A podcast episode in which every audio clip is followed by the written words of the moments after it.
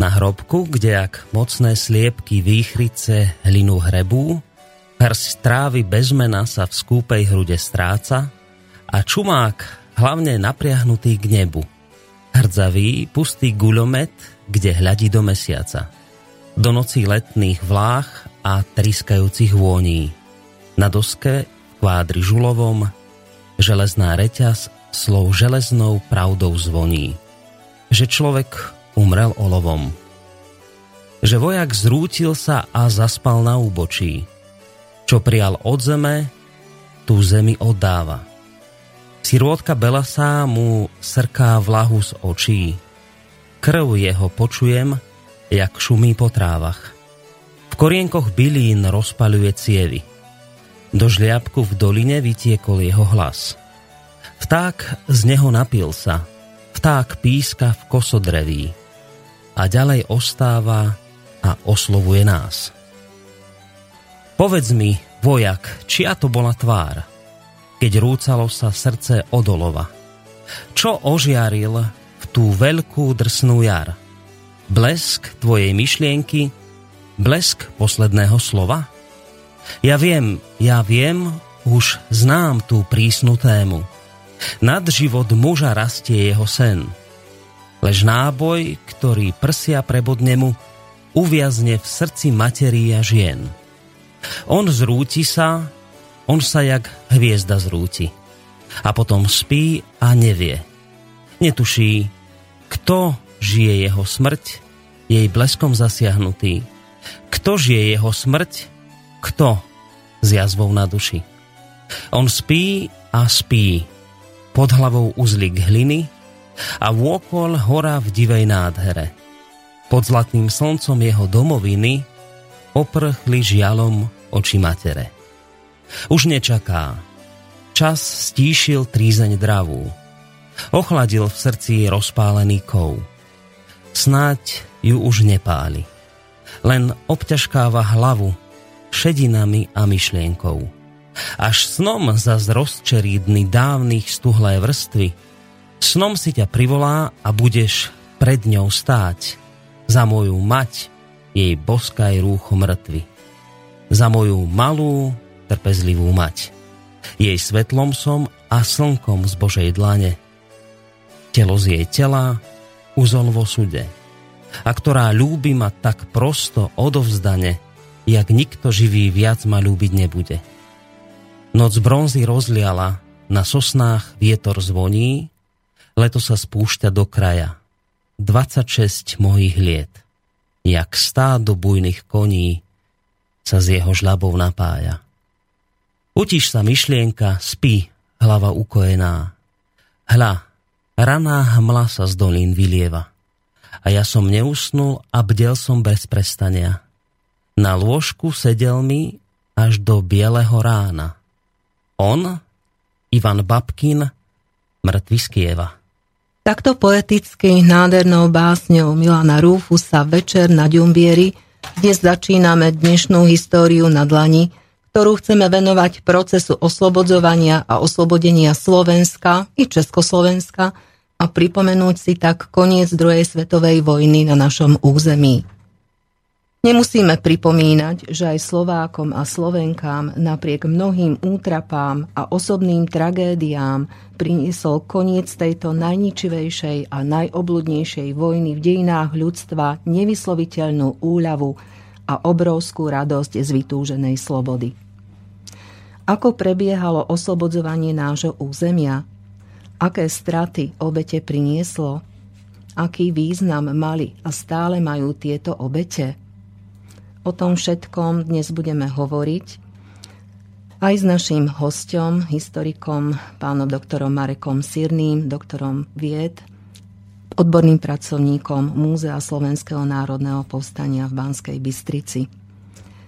Zo štúdia od vás vysielajú dnes Ľubica Grenčíková a Boris Koróni, dnes aj v úlohe recitátora. Nech sa páči, napíšte nám na adresu studio zavináč slobodný vysielač bodka es ká. Takže vítam ešte raz v štúdiu pána doktora Mareka Syrného. Vítajte, pán doktor. Dobrý deň. Sme radi, že ste opäť prijali naše pozvanie a dnes v podstate budeme pokračovať aj troška v tej téme, ktorú sme načali už aj dnes, ale budeme sa venovať viac menej toho procesu oslobodzovania a oslobodenia Slovenska, respektíve Československa. Hoci sme si túto, tento proces pripomenuli už minulý víkend rôznymi akciami, ktoré sa diali, či už u nás na Slovensku, alebo aj v celej Európe, tak predsa len my sa budeme venovať oslobodzovaniu Slovenska. Nech sa páči, ešte raz napíšte nám, až budete mať nejaké otázky, radi zodpovieme. Takže oslobodenie Slovenska v podstate sa začalo šiesteho októbra devätnásťstoštyridsaťštyri oslobodením obce Kalinov na severovýchodnom Slovensku a skončilo, skončilo sa tretieho mája devätnásťstoštyridsaťpäť oslobodením zase severozápadnej obce Makov. Je to pomerne dosť dlhé obdobie, sedem mesiacov ťažkých bojov. Prečo pán doktor Syrný to oslobodzovanie Slovenska, v podstate nášho pomerne malého územia v rámci Európy, trvalo viac ako pol roka?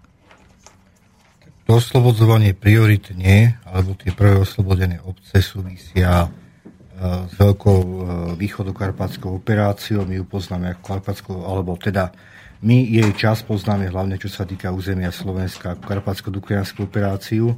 A táto operácia začala najmä v súvislosti so Slovenským národným povstaním, to znamená na pomoc povstalskému Slovensku. Čiže tá prvotná úloha tejto operácie nebola ani tak, nebola ani tak oslobodenie celého Slovenska, ale bola prioritne pomoc povstalskému Slovensku. To znamená prebojovať sa na stredné Slovensko a spojiť sa s povstalcami. To sa bohužiaľ nepodarilo. Tie prvé obce boli oslobodzované už koncom septembra, respektíve toho šiesteho októbra už vstúpili aj samotní Čechoslováci, československé jednotky na územie, na územie dnešného Slovenska. A to oslobodzovanie potom neskôr malo také rôzne periódy. To znamená, že najskôr to, bol, to bolo také nejaké veľké oduševnenie alebo veľká snaha do, dobojovať sa alebo, alebo nejakým spôsobom sa prepracovať na stredné Slovensko. V momente, kedy bolo jasné, že tá nemecká alebo nemecko-maďarská obrana v Karpatoch alebo na východe Slovenska je príliš stabilná, a tie pôvodné plány s tým, že východoslovenské divízie pomôžu otvoriť tieto priesmyky Červenej armáde padli, tak samozrejme Červená armáda potom už, keď povstania nebolo, zvažovala, či má ešte ďalší zmysel e, príliš vehementne sa prebíjať práve cez tieto hornaté oblasti Slovenska. Nakoniec zistili, že o mnoho výhodnejšie bude ťahať to smermi nížinatými, to znamená či už cez poľské nížiny alebo cez maďarské nížiny. To znamená, že to Slovensko sa muselo dobíjať, ale už to nebolo až tak prioritné, ako to bolo práve v tom septembri, respektíve do tej polovičky nejakého toho októbra. To znamená, že tie zimné mesiace, alebo povedzme ten november, december, január devätnásťstoštyridsaťštyri devätnásťstoštyridsaťpäť, nebol tento smer ani jeden z tých hlavných alebo z tých podstatných ani pre Červenú armádu, ktorým by sa mala prebíjať ďalej na, na západ. Áno, čiže nebolo to vôbec ľahké a samozrejme musíme brať do úvahy v podstate súvislosť postupom bojov v rámci teda frontom druhej svetovej vojny, ale samozrejme Slovenským národným povstaním a takisto aj s politickou situáciou v Európe, alebo teda konkrétne na bojiskách z hľadiska záverov aj konferencií spoj, spojencov. Mala potom Karpatsko-duklianská operácia alebo Východokarpatská operácia svoj význam, alebo vôbec mala nejaký význam, bolo e, teda e, mal, mala teda nejaký výsledok konkrétny v rámci teda toho celkového e, aj spojenia s povstaním a vôbec aj s postupami frontov. No, mala význam, nemala samozrejme taký význam, ako pôvodne mala zohrať. To znamená, že nepodarilo sa aj spojiť s povstaleckým územím, ale povstaniu nepochybne zachránila minimálne mesač, mesačnú existenciu, preto, lebo tie jednotky, ktoré by inak boli nasadené voči povstaniu, a povstanie by bolo iba veľmi krátkou epizódou záležitosťou, tým, že tieto jednotky museli byť nasadené voči ofenzíve Červenej armády v Karpatoch, tak vlastne predložila existenciu povstania. Samozrejme, každá operácia alebo každý boj, ktorý sa odohral a odčerpával si nepriateľa, má svoj význam. Je samozrejme na druhej strane otázne, že keby tieto jednotky boli použité na iných frontoch, kde bolo ľahšie dobíjať tieto územia, bolo by to samozrejme efektívnejšie. A ale to spočiatku nikto nemôže dopredu presne vedieť, čo bude efektívne, čo nebude, aká je tam obrana. A treba ešte raz prizvukovať, že východokarpatská operácia začala s tými informáciami, ktoré aj Sovieti mali. A tie informácie boli, že keď udrú na Karpaty, na karpatské priesmyky, tak z druhej strany slovenská armáda, odbojová armáda, povstalská a tak ďalej, im pomôže dostať sa cez tieto priesmyky. Čiže keby tento, povedzme, ideálny plán vyšiel, tak sa dostane Červená armáda v priebehu niekoľkých týždňov, možno až na západ Slovenska, čiže o výrazných niekoľko sto kilometrov ďalej. Sú to samozrejme všetko iba plány, podobne ako zlyhali rôzne nemecké plány, takisto idealisticky naplánované, tak zlyhal aj tento. Nebolo to prvýkrát, nebolo to ani, ani posledný, ale ako opakujem, každá tá operácia má svoj význam, lebo odčerpáva sily nepriateľa. Áno, kedy sa začala, povedzme si aj troška tú štatistiku, kedy začala, kedy sa skončila, kto bojoval na, buď teda na tej sovietskej strane, ale aj na tej proti, teda protikladnej strane nemeckej a nejakú teda aj tú štatistiku, aké ťažké boje, dajme tomu, kde prebehli na tomto úseku frontu a v podstate máme nejakú štatistiku obetí určite, takže aj koľko obetí. Východokarpatská operácia, respektíve Karpatsko-duklianská nám začala zhruba ôsmeho septembra a trvala nám zhruba do tej, do tej polovice októbra devätnásťstoštyridsaťštyri. Začínali ju prvý a štvrtý ukrajinský front, čiže fakticky to bolo, bolo na, na strete týchto dvoch frontov. Z tej, z tej nemeckej strany alebo z tej strany krajín osy. To boli nemecké vojska, či už to bola tanková armáda, alebo to bola potom tzv. Armádna skupina Heinrichi, ktorá práve mala chrániť tieto, tieto výbežky Karpát, ktoré boli na východnom Slovensku. Už som spomínal, že to oslobodzovanie malo rôzne etapy. To znamená, že najskôr bola táto etapa nejakej veľkej snahy o dobíjanie Slovenska, potom sa zistilo, že povstanie fakticky padlo a nemá, už, už nebol ten strategický pôvodný cieľ, ktorý tu bol. Takže potom sa už to oslobodzovanie Slovenska práve cez tie hory, tá geomorfológia Slovenska je veľmi členitá a je veľmi ťažká. To znamená, že tá Červená armáda sa skôr posúvala po tých okrajoch Slovenska, ale samozrejme nemohla nechať vo svojom tyle v horskom pásme príliš veľké nemecké skupiny. Čiže to Slovensko sa postupne dobíjalo, zhruba v nejakom tom januári, februári bolo dobíjane východné Slovensko, v marci respektíve začiatkom apríla stredné Slovensko a potom sa to viac menej te, ten smer alebo to ťažisko išlo skôr tým, tým južným Slovenskom, to znamená práve po tých nížinách. Čiže štvrtého apríla máme dobitú, máme dobitú Bratislavu a potom niekedy začiatkom mája devätnásťstoštyridsaťpäť je posledné obce na severovýchode Slovenska. Ešte kým budeme hovoriť troška viacej o tej štatistike, tak chcem sa opýtať takú otázku, že či vôbec sovietské velenie malo ochotu začať túto operáciu, keď v podstate to prinieslo značné, dajme tomu, presun vojakov v podstate do tejto oblasti, ktoré, ktorá nebola teda cieľovou, cieľovou oblasťou toho oslobodzovacieho boja alebo postupu sovietskej armády a prečo, alebo čo spôsobilo to, že to sovietské velenie naozaj tie vojská presunulo a začalo túto operáciu? No, tie príčiny boli viac politické, ako boli vojenské. Z vojenského hľadiska dobíjať Karpaty nemalo veľký zmysel, alebo keby to bolo iba na vojakoch, tak by určite túto operáciu nerobili. My si musíme uvedomiť, že už mesiac asi trvalo Varšavské povstanie, ktoré z politických príčin sa rozhodol Stalin nie veľmi rázne podporiť, respektíve skôr nepodporiť. A zožal sa to samozrejme veľkú kritiku západných, západných veľmocí, západných spojencov. To znamená, že už niečo obdobné v prípade Slovenska si nemohol dovoliť. A druhá politická, politická príčina ani si to nechcel dovoliť, preto lebo chcel jasne ukázať, že zatiaľ čo v Poľsku nemal nejakých spojencov, komunisti tam mali minimálny vplyv, viac menej boli odsúvaní. Takže ukázal a chcel aj týmto spôsobom ukázať, že pokiaľ ja nemám v tom domácom odbojovom hnutí nikoho, na koho sa môžem spoľahnúť, komu môžem veriť, tak mu nemám prečo pomáhať. Ale pokiaľ napríklad v prípade Slovenska je tu silná e, rusofilské nálady, alebo teda slavianofilské, pokiaľ sú komunisti dosť významným, dosť významným politickým činiteľom a môžem sa na nich spoliehať a ten domáci odboj e, sa vyjadruje v zmysle budúcej spolupráce so Sovietským zväzom a tak ďalej, nemám prečo ho nepodporiť.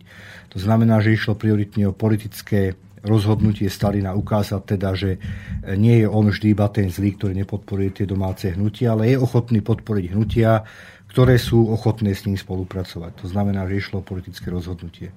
A zohrala v tom nejakú úlohu aj zmluva, spojenecká zmluva medzi Sovietským zväzom a Československou vládou v Londýne? Nepochybne my môžeme samozrejme z pohľadu tých rokov, čo sa dialo po štyridsiatom ôsmom roku alebo aj po štyridsiatom piatom vytýkať prezidentovi Benešovi strašne veľa. Treba si ale uvedomiť, že práve v týchto rokoch štyridsaťštyri štyridsaťpäť boli dva možné prístupy ku Sovietskému zväzu.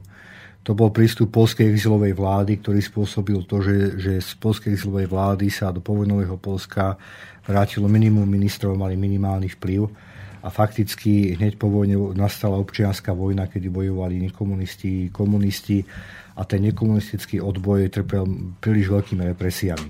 To znamená, že buď to bola cesta nejakého aktívneho odporu, v prípade Poľska to bolo poznačené samozrejme aj Katyňou.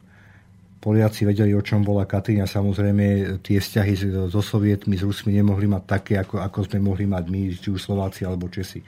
To znamená, že prezident Beneš sa to snažil vnímať troška pragmaticky a vedel, že Stalin bude ten, ktorý bude rozhodovať v Strednej Európe. To znamená, že stavať sa mu na odpor nemá význam, preto lebo Západ sa nebude nejakým spôsobom si páliť ruky tým, čo sa deje v stredovýchodnej Európe. To znamená, že bude cesta nejakého odporu alebo nejaké rezistencie, ako volili Poliaci, a tým pádom ale sa obradil akýkoľvek vplyv na povojnové Poľsko, alebo je tu cesta istej kooperácie alebo dohody so Sovietským zväzom a dohody asi takej, my budeme plne korešpondovať, alebo naše kroky budú korešpondovať s vašimi, čo sa týka zahraničnej politiky a tak ďalej. A vnútornú politiku si radi by sme si nechali vo, svojom, vo svojej vlastnej réžii, čo možno najviac demokratické a tak ďalej. Bola to opäť istá idea, ideálna myšlienka, ktorá sa mohla realizovať v rokoch možno štyridsaťpäť štyridsaťšesť, ale v momente, kedy nám od roku štyridsaťsedem začína naberať kontúry studená vojna, bolo jasné, že aj toto naše územie sa bude musieť vykryštalizovať či už smerom prozápadným alebo provýchodným. Čiže v podstate mohli by sme to zhrnúť aj tak, že už v tomto období boli rozdelené sféry vplyvu v rámci v Európe, takže bolo jasné, že Československo bude oslobodovať Sovietsky zväz a tým pádom bude pod sférou, sférou vplyvu Sovietskeho zväzu? No, jedna vec je, čo mohli vedieť vtedajší činitelia, druhá vec je, čo vieme my. Aj oni si vtedy uvedomovali a vedeli, že toto územie bude oslobodzovať Červená armáda. Oni mohli samozrejme tušiť a predvídali, že Sovieti budú chcieť mať nejaký vplyv. Ale bolo to prvýkrát v dejinách, čo sa takto Červená armáda dostala do Strednej Európy a nemohli presne vedieť a tušiť, akým spôsobom sa budú chovať. Oni síce mohli vedieť, ako sa chovala Červená armáda, keď bola sovietsko, sovietsko-polská vojna v roku devätnásťdvadsať, ale to je samozrejme viac ako dvadsať rokov dozadu. Bola úplne iná situácia. To znamená, že tá Červená armáda, aj samotný Stalin, to, ako to predpokladal aj Roosevelt, alebo ako to dúfal v to aj Beneš, že bude troška liberálnejší, že nebude až taký radikálny a bude sa skôr snažiť o nejakú dohodu.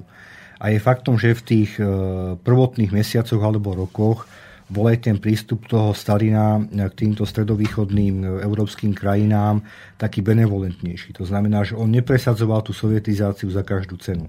Boli to pozvolné kroky, samozrejme tí komunisti v tých vládach museli byť, museli tam mať význačné postavenie, ale fakticky až štyridsiaty siedmy rok, kedy sa aj Stalin rozhodol uzatvoriť svoj blok, aj Západ sa rozhodol nejako stabilizovať západnú Európu, Až, až štyridsiaty siedmy úplne definitívne rozhodoval o tom, že bude nejaký východný blok a že bude nejaký západný.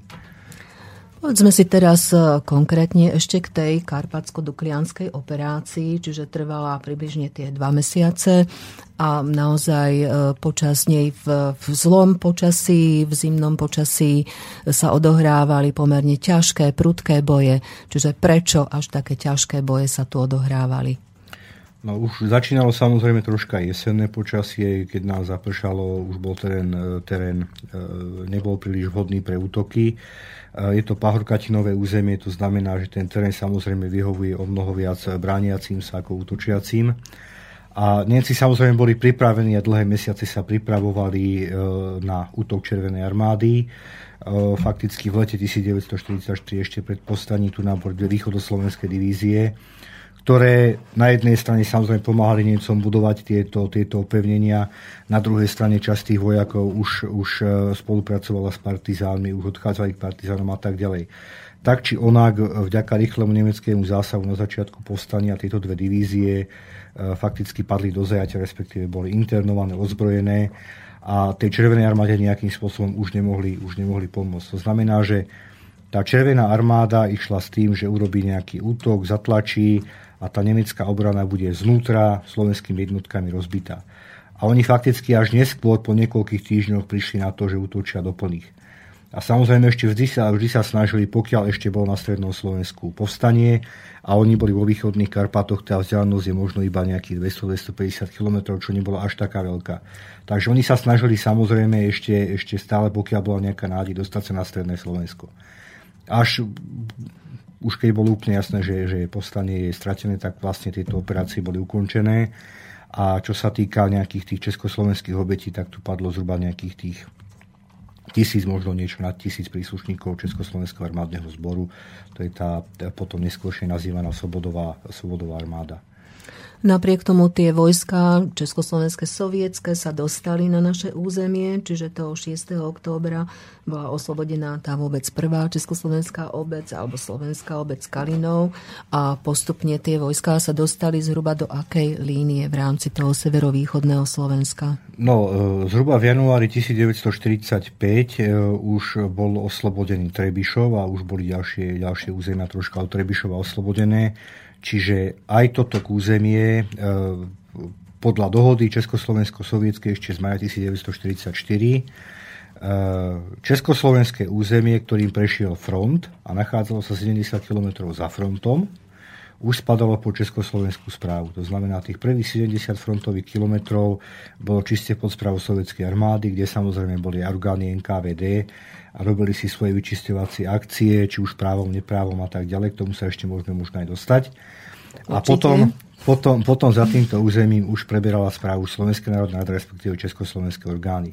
To znamená, že v tom januári alebo koncom januára devätnásťstoštyridsaťpäť v Trebišove už zasadali prvé orgány Slovenskej národnej rady a už tu bolo nejaká, nejaká tá správa slovenská alebo československá.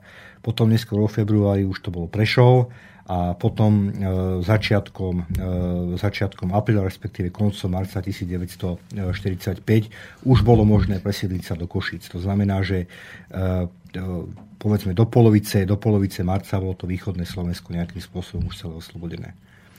Ja ešte predsa len zostanem pri tej Karpatsko-duklianskej operácii, pretože tá bola naozaj prvá a prebiehali tu naozaj pomerne ťažké boje, dva mesiace trvali, takže v rámci toho sme spomínali teda sovietské jednotky prvého ukrajinského frontu. prvého a štvrtého prvého a štvrtého ukrajinského frontu, no a chcem sa pristaviť práve pri prvom československom armádnom, armádnom zbore v Sovietskom zväze, pretože tento zbor bola už na naozaj bol už teda československou jednotkou, takže ako, kedy vznikol, ako sa formoval, koľko mal, dajme tomu, členov, početnosť, ktoré jednotky ho tvorili a s akými výsledkami teda bojoval.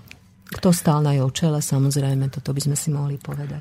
Tie prvé zmluvy o vytvorení Československej armády alebo nejakého československého vojenského telesa na území Sovietskeho zväzu boli podpísané niekoľko mesiacov po napadnutí Sovietskeho zväzu Nemeckom. To znamená, že v momente, kedy sa nám vytvorila tá klasická veľká trojka, to znamená Sovietsky zväz, Veľká Británia a Spojené štáty americké, tak sovietská vláda v tomto bola veľmi ústretová voči Československu a fakticky ona podporovala túto myšlienku alebo prichádzala s ňou a podporovala ju, že je možné vytvoriť tu na takúto jednotku.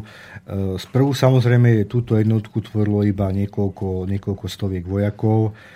Väčšinou to boli Česi a Slováci žijúci v Sovietskom zväze, samozrejme aj komunisti, ktorí sa tu nachádzali v exile.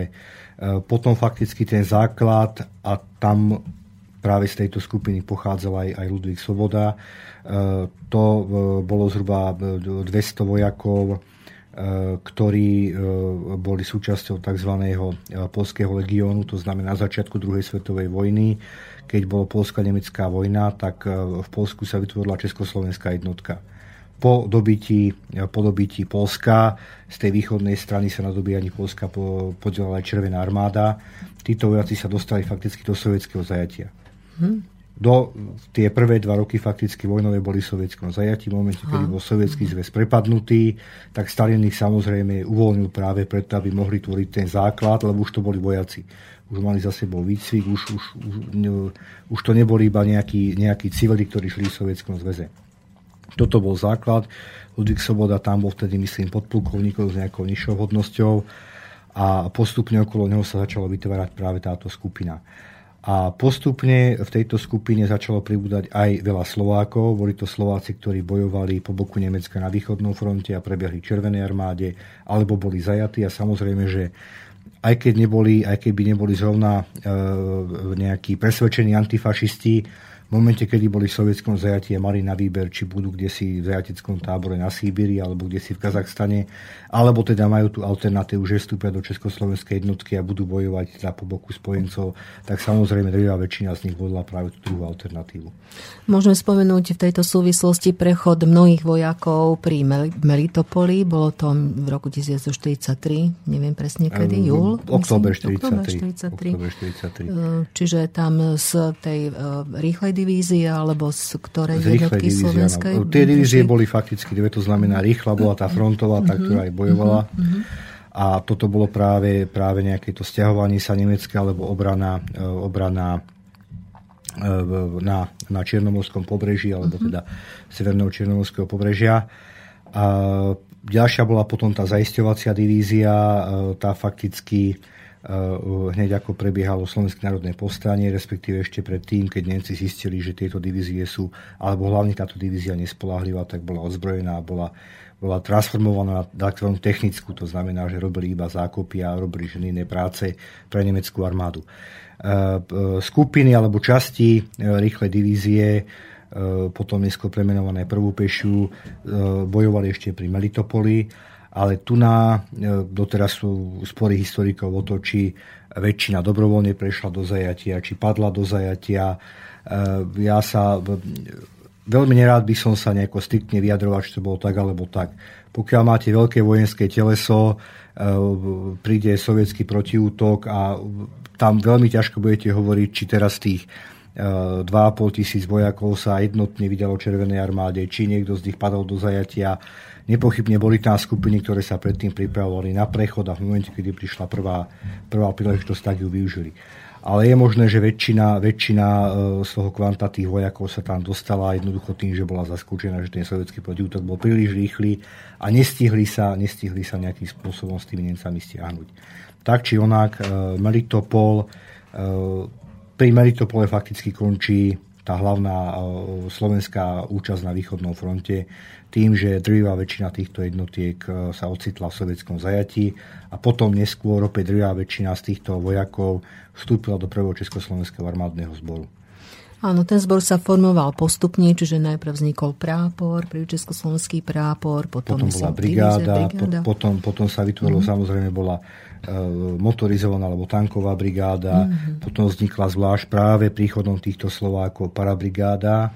V parabrigáde tvorili Slováci práve tú veľmi významnú časť a preto aj parabrigáda tým, že bola vo veľkej miery zložená aj zo Slovákov, bola potom vysadená počas povstania na pomoc povstaniu.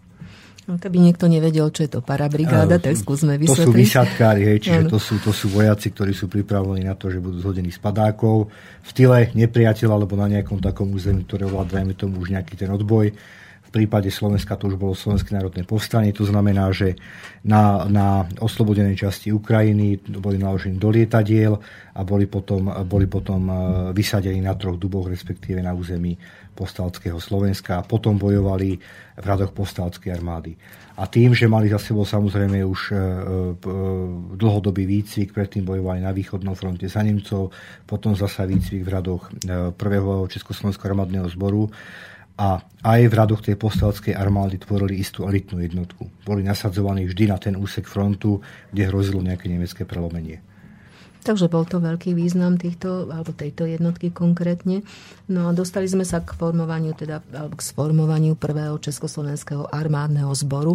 Koľko členov mal tento zbor? Alebo teda spomínali ste tankové jednotky, pešie, alebo neviem ešte aké teda. No, spočiatku to samozrejme bolo niekoľko tisíc, potom už okolo roku štyridsaťštyri to bolo dokonca až desaťtisíc, desaťtisíc vojakov, to znamená, že ako som hovoril, Už tam, už tam bola e, motorizovaná bola tanková brigáda čiastočne, alebo tá tankisti, elostrelci, e, boli tu samozrejme tá parabrigáda, e, takisto vznikla, vznikla významná letecká skupina popri tomto, čiže všetky druhy zbraní, ktoré zhruba takáto nejaká armáda alebo zbor mala mať, už, už, už táto jednotka mala.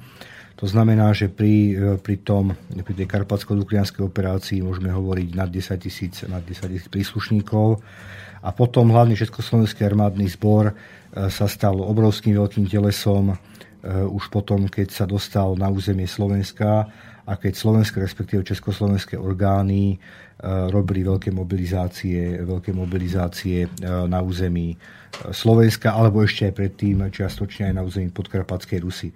To znamená, že pôvodne z tých niekoľkých tisíc alebo niečo viac ako desať tisíc vojakov zrastol až na okolo osemdesiat, respektíve deväťdesiat tisíc vojakov, ktorí takto fakticky prechádzali územím Československa a podielali sa aj na oslobodzovaní Československa.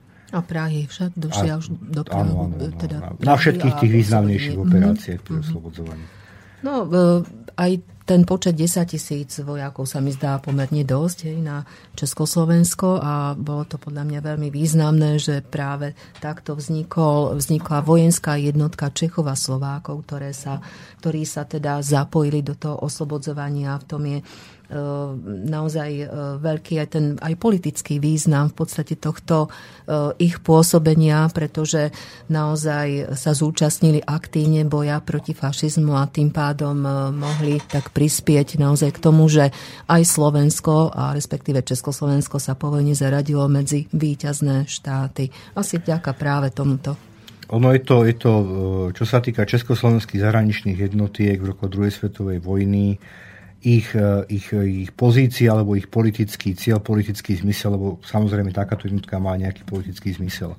Bola podobná, ako mali československé legie počas prvej svetovej vojny.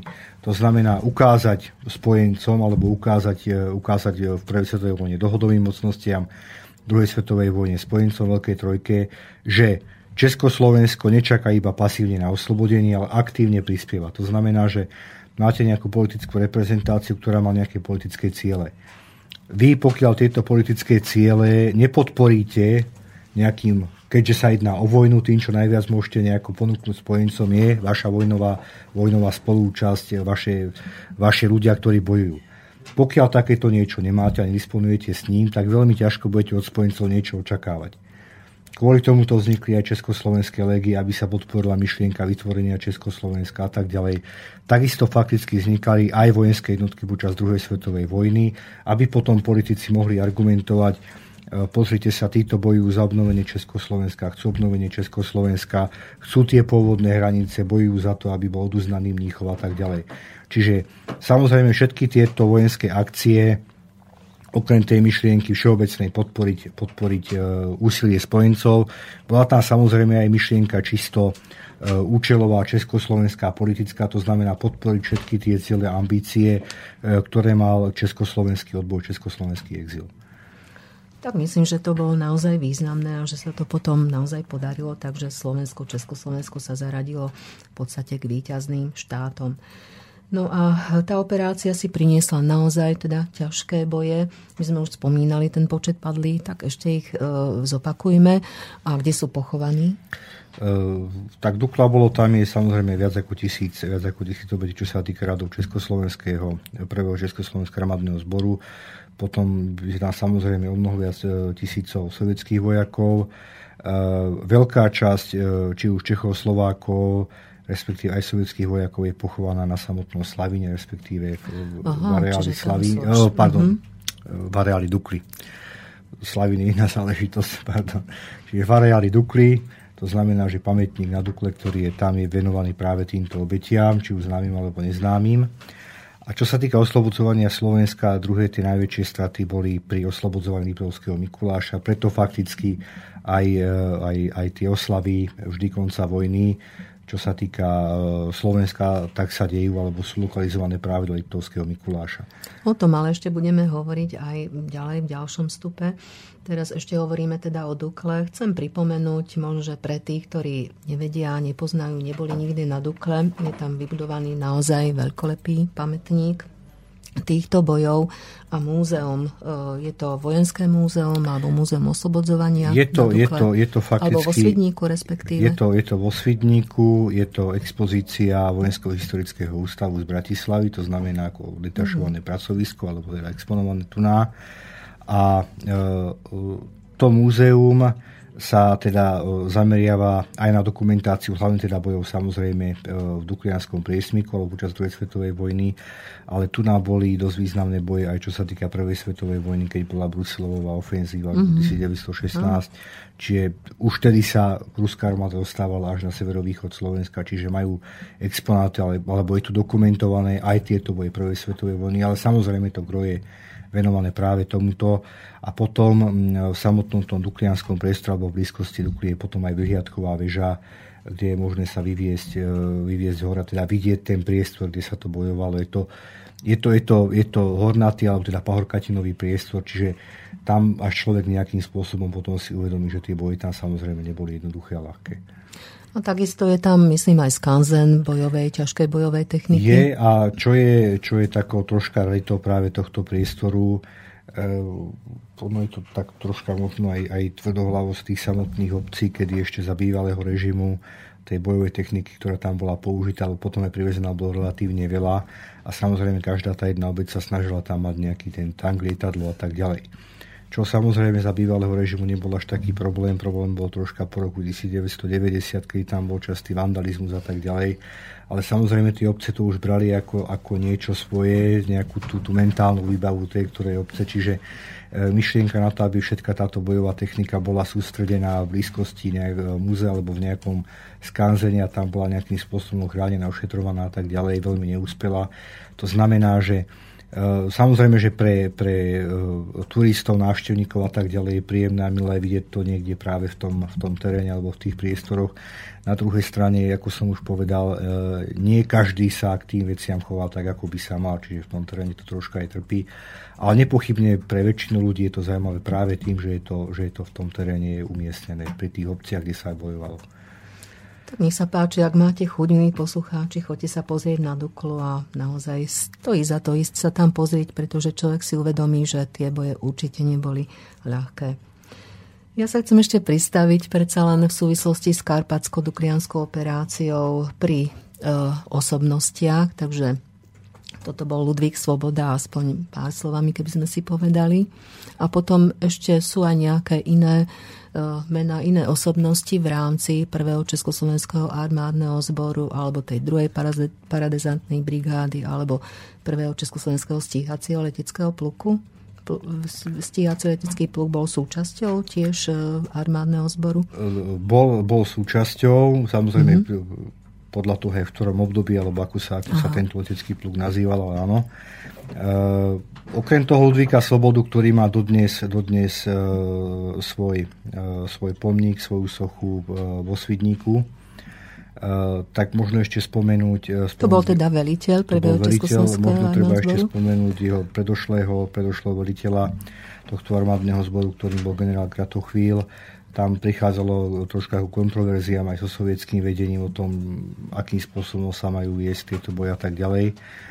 A e, potom samozrejme, čo sa týka najmä tých letcov, potom už aj pri samotnom, pri samotnom e, oslobodzovaní Slovenska alebo, alebo aj pri tej leteckej pomoci e, leteckej pomoci povstaniu e, Čecha generála Fajtla, ktorý takisto veľkou mierou teda bol, bol veliteľom práve týchto leteckých síl. Pri tom oslobodzovaní dosť, dosť veľa sa tam potom podielalo, už keď sa neskôr postupalo na stredné Slovensko a na západné, aj velitelia, ktorí prežili a boli, boli činní v povstaní. To znamená samozrejme, že ako, ten, ako Československý armádny zbor postupoval ďalej na územie Slovenska, vyhlásila sa veľká mobilizácia a samozrejme všetci tí, ktorí boli v povstaní a prežili v horách alebo niekde v úkrytoch a tak ďalej, sa potom samozrejme prihlásili tejto jednotke a vstupovali do nej a potom už aj tým, že mali nejaké veliteľské skúsenosti aj z povstania, potom sa podiali ešte na oslobodzovaní. Áno, čiže... E... Armádny generál Ludvík Svoboda, keď máme hovoriť aj hodnosti, tak naozaj mal tu asi tú najvyššiu potom a, nakoniec. A potom fakticky od šesťdesiateho, šesťdesiateho ôsmeho deviateho roku prezident Československa takisto. Áno, čiže je známy aj v tejto funkcii. Áno. Čiže František Fajtl, veliteľ prvého československého stíhacieho leteckého pluku, Vladimír Přikryl, to bol veliteľ veliteľ paradesantnej brigády. brigády. Mal akú hodnosť? Plukovník? Myslím, že mal plukovníka. Plukovník Vladimír Fajtl. Pardon, Vladimír Přikryl, paradesantná brigáda. No a samozrejme, mohli by sme potom menovať aj ďalšie mená. Uvidíme, či nám zvýši čas. Teraz by sme si urobili údobnú prestávku a budeme pokračovať ďalej v procese oslobodzovania Slovenska. Nech sa páči, napíšte nám na adresu studio zavináč slobodný vysielač bodka es ká.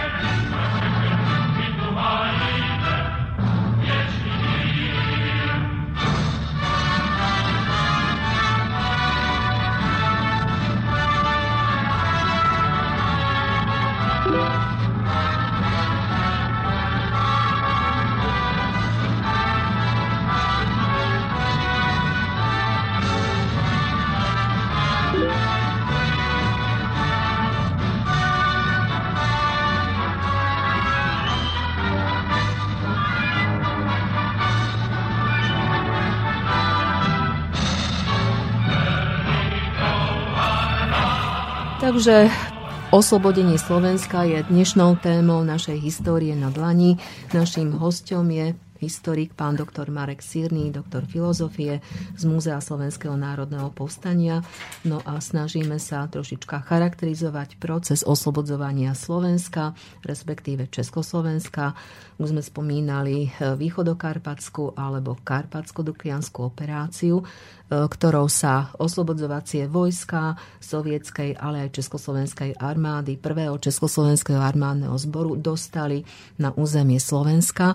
A ešte chcem spomenúť najmä ten dátum, kedy československé a sovietské jednotky prekročili hranice Slovenska, a to je šiesteho október tisícdeväťstoštyridsaťštyri, kedy sa začína tak oficiálne proces naozaj oslobodzovania Slovenska, a kedy teda bola oslobodená prvá, vôbec prvá obec na severovýchodnom Slovensku, obec Kalinov. No a možno, že tí, ktorí sa pamätajú na učebnice dejepisu, tak si spomínajú na takú známu fotografiu, keď Ludvík Svoboda, veliteľ prvého Československého armádneho zboru, so svojimi vojakmi vstyčujú hraničný znak Československa práve na tých východných hraniciach Slovenska.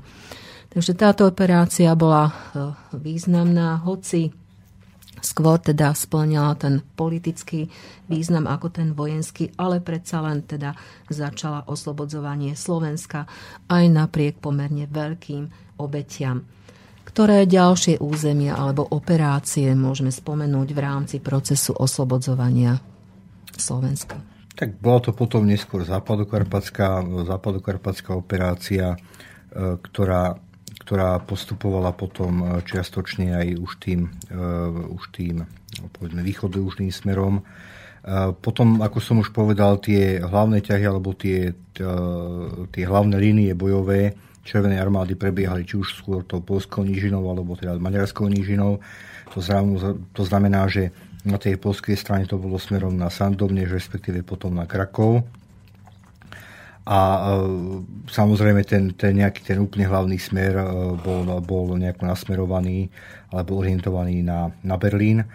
Ale potom, čo sa týka čo sa týka Slovenska, tak väčšina toho územia bola, bola oslobodzovaná v rámci e, operácií, ktoré mali za úlohu oslobodzovať, respektíve dobíjať Maďarsko. To znamená, že už skôr sa to ťahalo potom tými, tými nížinami juhoslovenskými a potom fakticky sa zarezávali tie jednotky na územie, na územie stredného Slovenska, na Bystricu a tak ďalej. A tu napotvom boli samozrejme veľmi významné, čo sa týka územia Slovenska, operácie, či už to bola, či už to bola Bratislavská, a potom neskôr to oslobodzovanie Slovenska končila Brnianská operácia, respektíve mm-hmm. Ostravská. V rámci toho východne, východného Slovenska alebo teda východoslovenskej operácie spomeňme aspoň také väčšie mestá, ktoré kedy asi približne boli oslobodené. V tom januári, februári to už bol Prešov, to už bol to, teda Trebišov, Prešov a potom už koncom, koncom marca boli oslobodené aj Košice, čiže tu nás sa už začínal potom, potom zhromažďovať nejaký aj ten politický život, aj ten správny a aj ten vojenský faktický.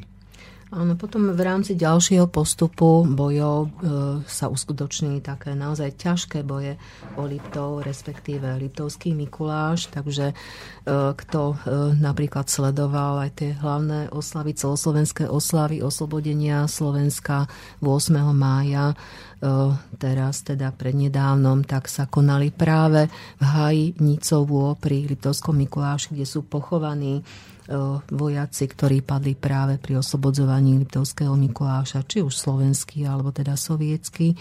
Takže povedzme si trošička o týchto ťažkých bojoch a teda z histórie možno si pamätáte, milí poslucháči, že tieto boje trvali až mesiac o samotný Liptovský Mikuláš, čiže tam sa striedavo teda toto mesto dostalo raz do sovietských, potom do nemeckých rúk, takže prečo práve tu prebiehali také ťažké boje? Liptovský Mikuláš bol opäť e, príklad mesta, kde končila jedna fáza operácií Červenej armády, respektíve Červenej armády a Československého armádneho zboru. E, tie prvé jednotky, ktoré tu boli, boli sovietské a urobili taký akoby zárez do, do nemeckých obranných pozícií práve okolo Liptovského Mikuláša. A e, počasie malo dôjsť e, k prestriedaniu jednotiek týchto československými jednotkami. To prestriedanie nebolo, nebolo úplne skoordinované časov a tak ďalej, čiže sa stalo v jednom momente, že na tých úsekoch, ktoré mali byť bránené, nebol nikto. To znamená, že sovietské jednotky sa stiahli, československé jednotky neboli ešte na svojom mieste. Nemci Okrem toho, že už mali vybudované na veľmi dobre obranné pozície a boli na to pripravení, keď zaútočili, tak potom tým jednotkám, ktoré sem prichádzali alebo ktoré tu ešte ostali a, a hrozilo im obklúčenie, tak radšej sa teda rozhodli, že sa stiahnu a uvoľnili tento priestor naspäť Nemecku. A potom samozrejme sa to územie muselo fakticky dobíjať akoby druhýkrát. Boli tu teda takéto dotrvajúce boje, priniesli aj veľa obetí. Priniesli, priniesli veľa obetí. Fakticky tie obete aj možno ešte o niečo viac, aké, aké utrpeli Čechoslováci na, na, pri Karpatsko-duklianskej operácii na Dukle. Zhruba také isté obete boli aj, aj pri Liptovskom Mikuláši. Samozrejme, ako aj sú rôzne historici a sú rôzne náhľady aj na to, že či tie obete alebo tie straty boli spôsobené iba, iba tou nemeckou aktivitou, nemeckou obranou alebo týmito takými skôr organizačnými chybami. Ja si pamätám jednu štúdiu, ktorá tvrdila, že tam veľa tých strát má na svedomí aj to, že jednoducho uh, už na tom, na tom slovenskom území ten Československý armádny zbor bol vyčerpaný tým, že sa robili nové mobilizácie, bol nútený nasadzovať aj viac menej nováčikov, ktorí iba dostali hneď nejakú uniformu, zbraň a mali za sebou minimálny výcvik. To znamená samozrejme, že uh, potom som ale, ale, ale, ale počul za hodných kolegov od vojenských historikov spochybňovanie tohto. Čiže je otázne, ak to tak bolo. A samozrejme, ak boli nasadzovaní ľudia, ktorí nemali až také bojové skúsenosti, tak aj, aj tie straty, aj tie obete sú samozrejme vyššie, ako keď sú tam jednotky skúsené. To znamená, že pravdepodobne kombinácia všetkých týchto, všetkých týchto záležitostí, či už tých aktív na nemeckej strane, alebo práve tých pasív, tých, tých rôznych aj možno organizačných zlých rozhodnutí, možno zlej štruktúry tých vojakov, ktorí tam boli nasadení, spôsobila to, že tam boli také veľké straty. No a tá úpornosť nemeckých vojsk bola asi pomerne veľká ešte v tomto období. Áno, je samozrejme pravdou, že nemecké jednotky už mali fakticky z posledného, treba si však uvedomiť, že akákoľvek nemecká jednotka v porovnaní s akoukoľvek československou, tak vo všeobecnosti, keď to takto porovnáme, tak bola na tom samozrejme bojovo o mnoho lepšia. Mala za sebou o mnoho väčšie bojové skúsenosti, mala za sebou o mnoho lepší výcvik a koniec koncov aj tá indoktrinácia, to predchnutie tých ľudí tým bojom ešte stále nejakým spôsobom ostávalo. To znamená, že aj keď spočiatku možno, možno bojovali za nejakú novú rasovú Európu, za nové veľké Nemecko, tak potom neskôr už keď ustupovali, tak práve naopak ich propaganda živila ten ich odpor práve tým, musíte bojovať, lebo si uvedomte, čo sa stane, keď pustíte na vaše územie Červenú armádu, čo spraví s vašimi ženami, deťmi a tak ďalej. Čiže tí vojaci chtiac, nechtiac museli bojovať, nemali veľmi na výber. Samozrejme, že bola časť vojakov, ktorá sa snažila aj utekať partizánom a tak ďalej, ale aj pri tých partizánoch nikdy nemali istý, či nebudú skôr zastrelení ako partizáni nejakým spôsobom príjmu. Jazyk samozrejme bol, bol takisto veľkou bariérou, cudzí priestor a tak ďalej. Čiže väčšina tých vojakov, aj tých nemeckých, tak či onak nejakým spôsobom ostávala verná ešte nejakej myšlienke, že sa že dokáže Hitler, respektíve že dokáže Nemecko nejakým spôsobom zabezpečiť vojensky nejaký priateľný mier alebo nejakú priateľnú kapituláciu. V súvislosti s týmto by sme mohli charakterizovať aj to správanie nemeckých okupačných jednotiek a orgánov na území Slovenska, ktoré ešte stále v tomto období marca devätnásťstoštyridsaťpäť podnikali represálie voči partizánom, dokonca aj civilistom. Ako taký príklad by sme mohli uviesť vypálenie Kališťa Balážov, myslím, osemnásteho marca devätnásťstoštyridsaťpäť.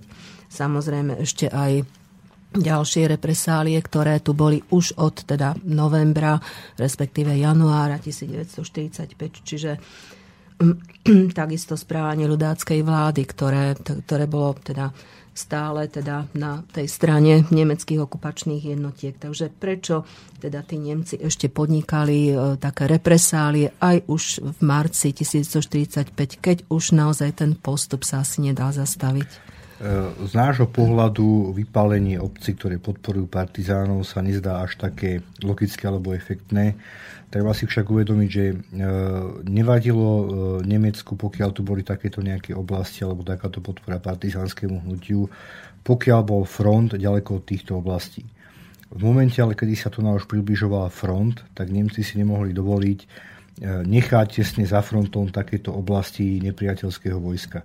To znamená, že tam veľmi reálne hrozilo, že do tej obrany, ktorú sa Nemci samozrejme snažili nejakým spôsobom vybudovať a zastávať tu na Červenú armádu, na nich do, od tyla budú útočiť partizánske jednotky. To znamená, že oni sa museli, alebo snažili sa eliminovať práve to tylo, aby nemali problémy ešte práve z tej, z tej svojej strany.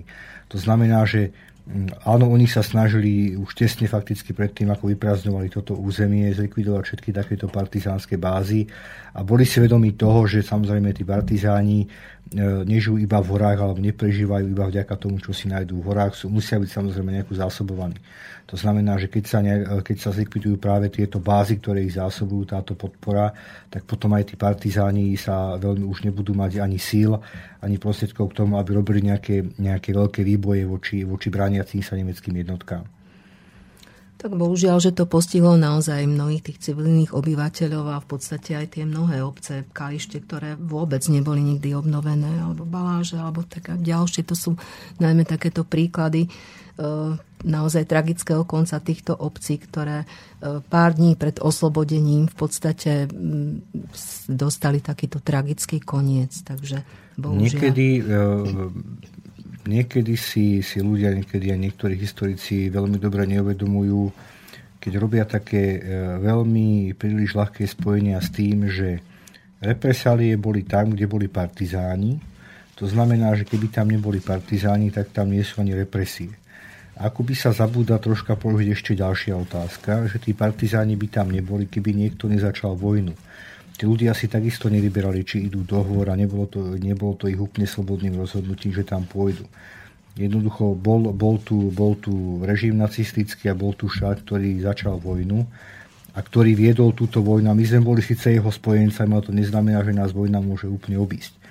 To znamená, že tak ako, ako, ako, ako, ako nedobrovoľne alebo necielene vznikalo aj partizánske hnutie, ako reakcia, reakcia na kolaboráciu a tak ďalej, tak samozrejme tí partizáni museli niekde prežívať a museli mať podporu v týchto obciach. A samozrejme, že Nemci zasa spätne z ich pohľadu, čiste iba vojenského, alebo teda e, pragmatického, im samozrejme na tých obciach, na tom obyvateľstve až tak nezáležalo. Samozrejme. To, to, to znamená, že oni prioritne potrebovali pacifikovať toto územie akýmikoľvek prostriedkami. Potom takisto je známe, že nemecké okupačné jednotky brali e, najmä chlapov, mužov e, na opevňovacie práce, alebo teda na čo? Na opevňovacie práce? Opevňovacie, opevňovacie práce, tie boli samozrejme väčšinou organizované samotnou slovenskou vládou. To znamená, že e, viac menej to bolo po tejto oficiálnej línii, e, väčšinou sa to dostávali normálne klasicky platené, to znamená, že e, samozrejme pre ľudí, ktorí boli, ktorí boli chudobní a ktorí mali minimálne príjmy, tak to bolo do istej miery aj, nehovorím, že lukratívne, ale, ale nebolo to, nebolo, netreba to chápať tie upevňovacie práce iba ako nejaký vynútený akt. Ale samozrejme, že pokiaľ ľudia mali samotné problémy s hospodárstvom, doma mali chorých ľudí a tak ďalej, tak to bola záťaž. Boli samozrejme prípady, že ľudia radšej utekali k partizánom, ako by mali, mali podporovať nemeckú vojenskú mašinériu a stavať opevnenia. Ale samozrejme, často sa stávalo, že nemecká ozbrojená moc si, si túto účasť a prácu slovenských robotníkov alebo slovenských ľudí vynúcovala bez toho, aby na to mala nejaké akékoľvek legálne právomoci. Tak bola vojna, samozrejme, tak tí, ktorí sú v podstate... Ten, kto má zbraň, tak áno, ten potom tak, samozrejme určuje, čo je, čo je legálne a čo áno, nie je legálne. Presne tak. Dostali sme nejaký mail, tak by sme si prosili prečítať. Máme tu mail a inak máme aj telefonát, tak neviem, skúsime telefonát? No, da, da, môžeme, dáme môžeme. Prednosť telefonátu, dobre, tak počkajte, dajte si sluchadlá, aby ste počuli volajúceho poslucháča. Dobrý deň, počujeme sa? Dobrý deň. Dúfam, že nemáte živé vysielanie teraz. Máme živé vysielanie, asi ste, asi voláte kvôli nejakej inej technické veci, však. Áno, áno. Dobre, tak zavolajte po, nebudeme sa s ním zdržovať, zavolajte prosím vás po devätnástej alebo po dvadsiatej hodine. Ideme teda na ten mail.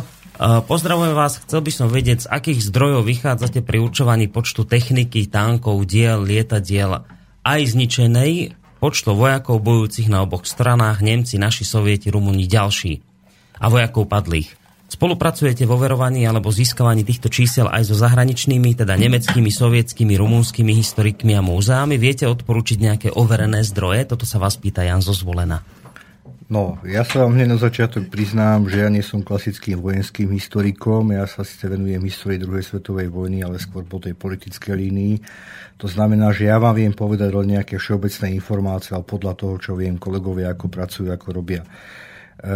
Čo sa týka Slovenska, oslobodzovania Slovenska, týchto záležitostí, v poslednej dobe tá nejako informačne najhodnotnejšia knižka, interpretačne a tak ďalej, bola, bola napísaná pod vedením, pod vedením Jozefa Bystrického a venovala sa od predeálu ku Kurovské, Kurovské sedlo, to znamená, že venovala sa celej tejto oblasti, oblasti východných Karpát, ktorá bola dobývaná Červenou armádou, čiže tam nájdete aj v súvislosti toho, koľko, čo, koľko jednotiek Červenej armády, aké počty a tak ďalej boli nasadzované a takisto aj z druhej strany e, nemecké jednotky, ktoré tu boli nasadené, aké boli straty a tak ďalej.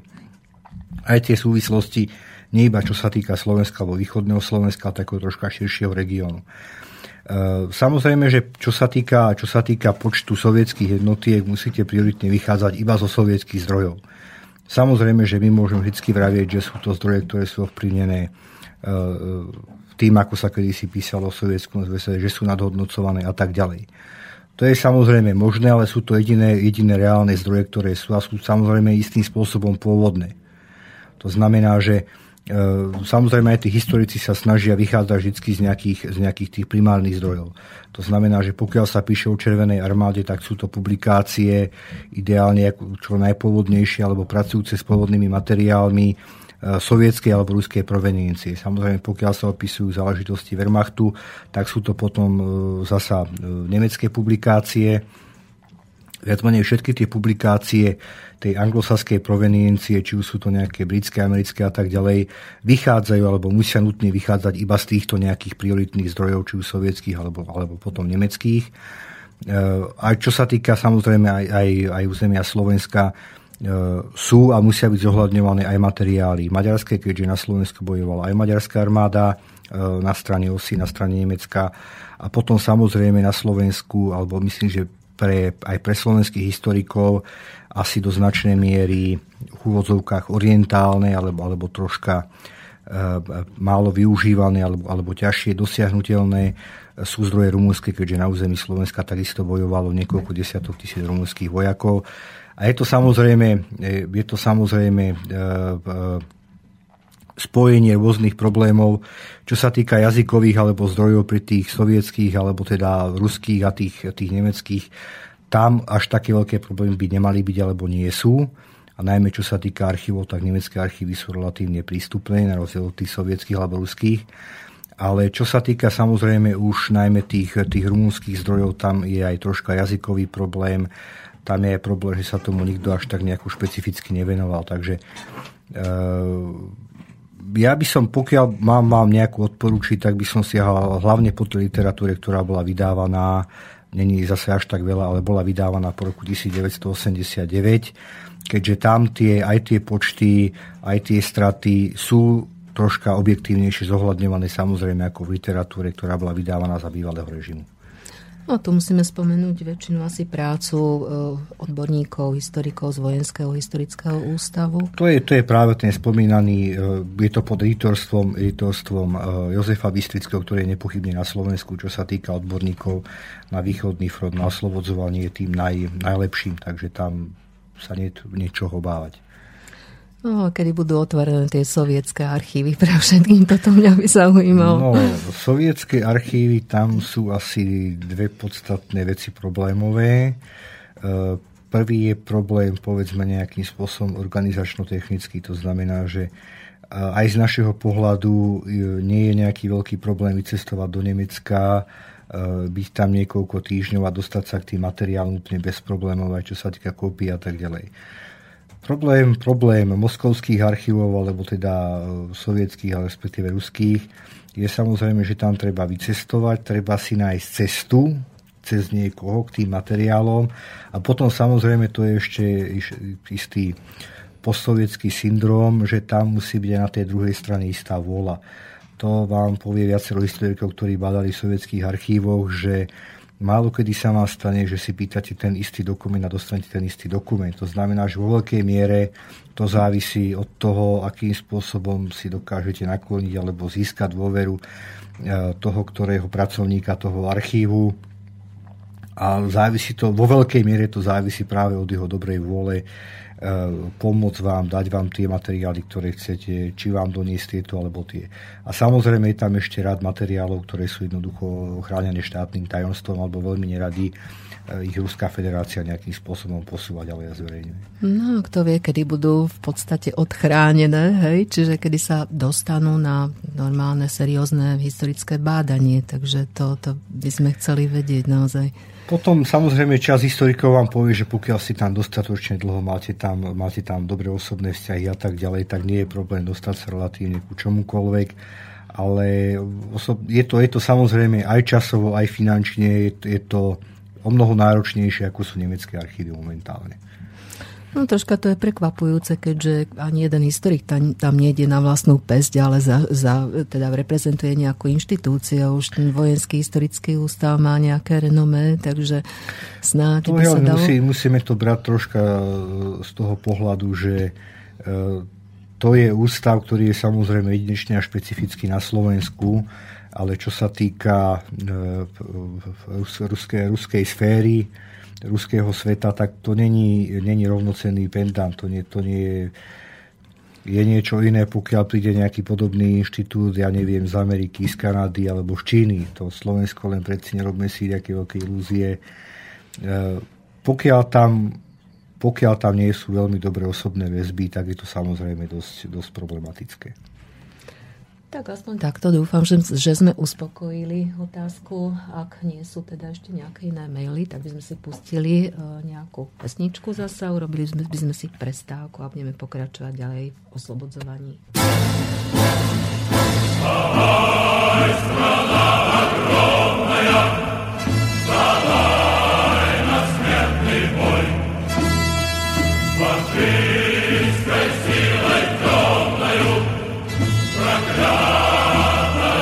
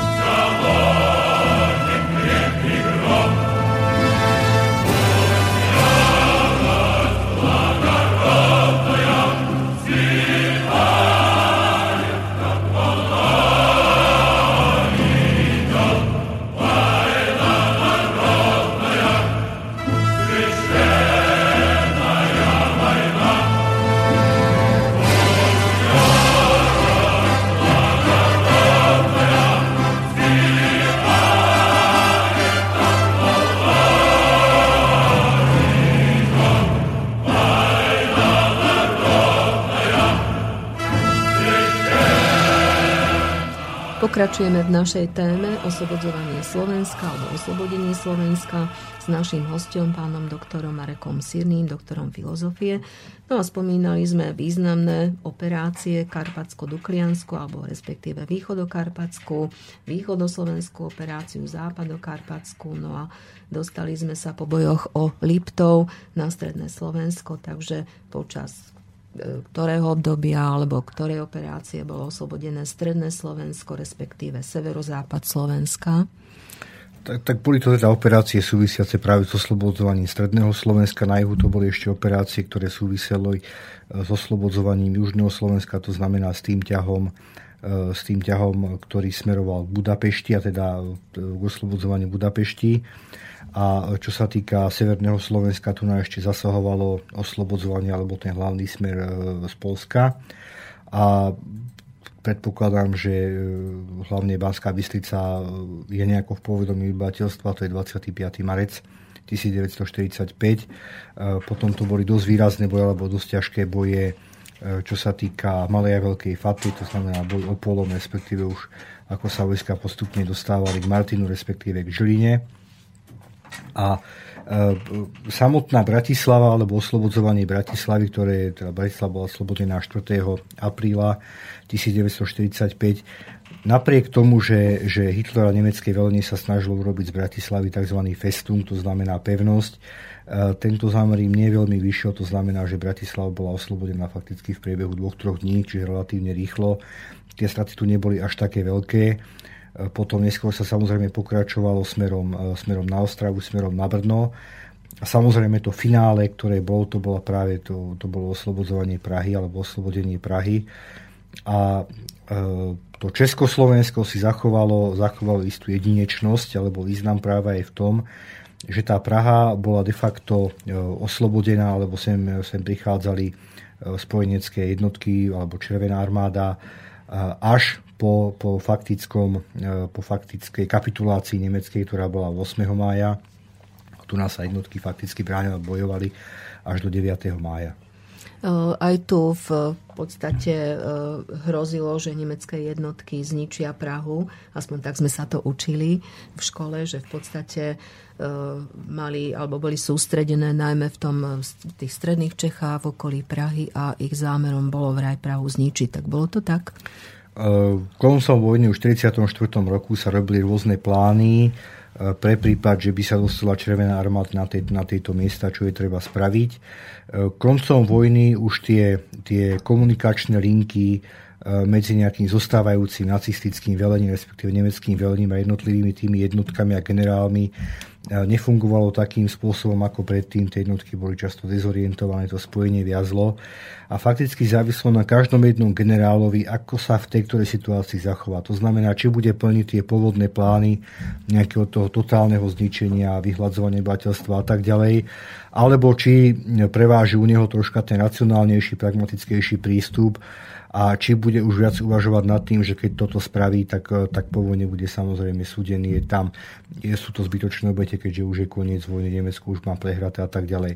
Ale je faktom, že aj čo sa týka Prahy a potom aj čo sa týka hlavne Alp, existovali plány o tom, ako sa budú nemecké jednotky postupne stiahovať. A v prípade, že by padlo Berlín, alebo teda, že by bol ohrozený Berlín, tak sa mala veľká časť jednotiek aj cez Prahu Potom, potom stiahnuť, buď teda chrániť Prahu, a keď nebude možné chrániť ani Prahu brániť, tak sa stiahnuť do Alba, tu na fakticky v horách nejakým spôsobom v rezistencii vydržať, pokiaľ sa neudeje niečo nepredvídané, to znamená, pokiaľ, pokiaľ sa nacistické velenie, nemecké velenie a vedenie štátu neurobí, neurobí nejakú, nejakú primeranú kapituláciu alebo teda dohodu či so západnými spojencami. Iní zasa uvažovali o nejakej dohode so Sovietmi namierené voči západu a tak ďalej. Chvála Bohu, žiadny z, tých, žiadny z týchto scenárov sa potom nakoniec nerealizoval.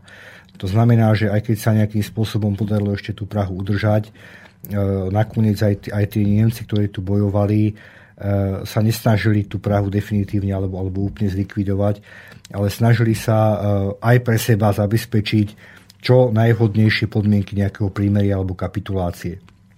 To znamená, že aj keď vzniklo už pražské povstanie, bojovalo sa v Prahe na barikádach, oni sa snažili nejakým spôsobom príjmeť aj to vedenie toho domáceho odboja, aby s nimi spísali nejakú listinu, nejakú dohodu, ktorá, ktorou by mohli potom po vojne argumentovať, že my sme predsa nechceli ich úplne zabiť, boli sme ochotní sa s nimi dohodnúť, ale zasa ten domáci odboj aj tým, aké mali, aké mali inštrukcie z Moskvy, respektíve z Londýna, najmä už potom, keďže tá zlá vláda bola z veľkej časti už v Moskve, dostávali inštrukcie, aby jednoducho s tým nemeckým velením nerobili nejaké dohody, ktorými by sa mohli, mohli si viazať ruky pre povojnové riešenie, čo s týmito jednotkami.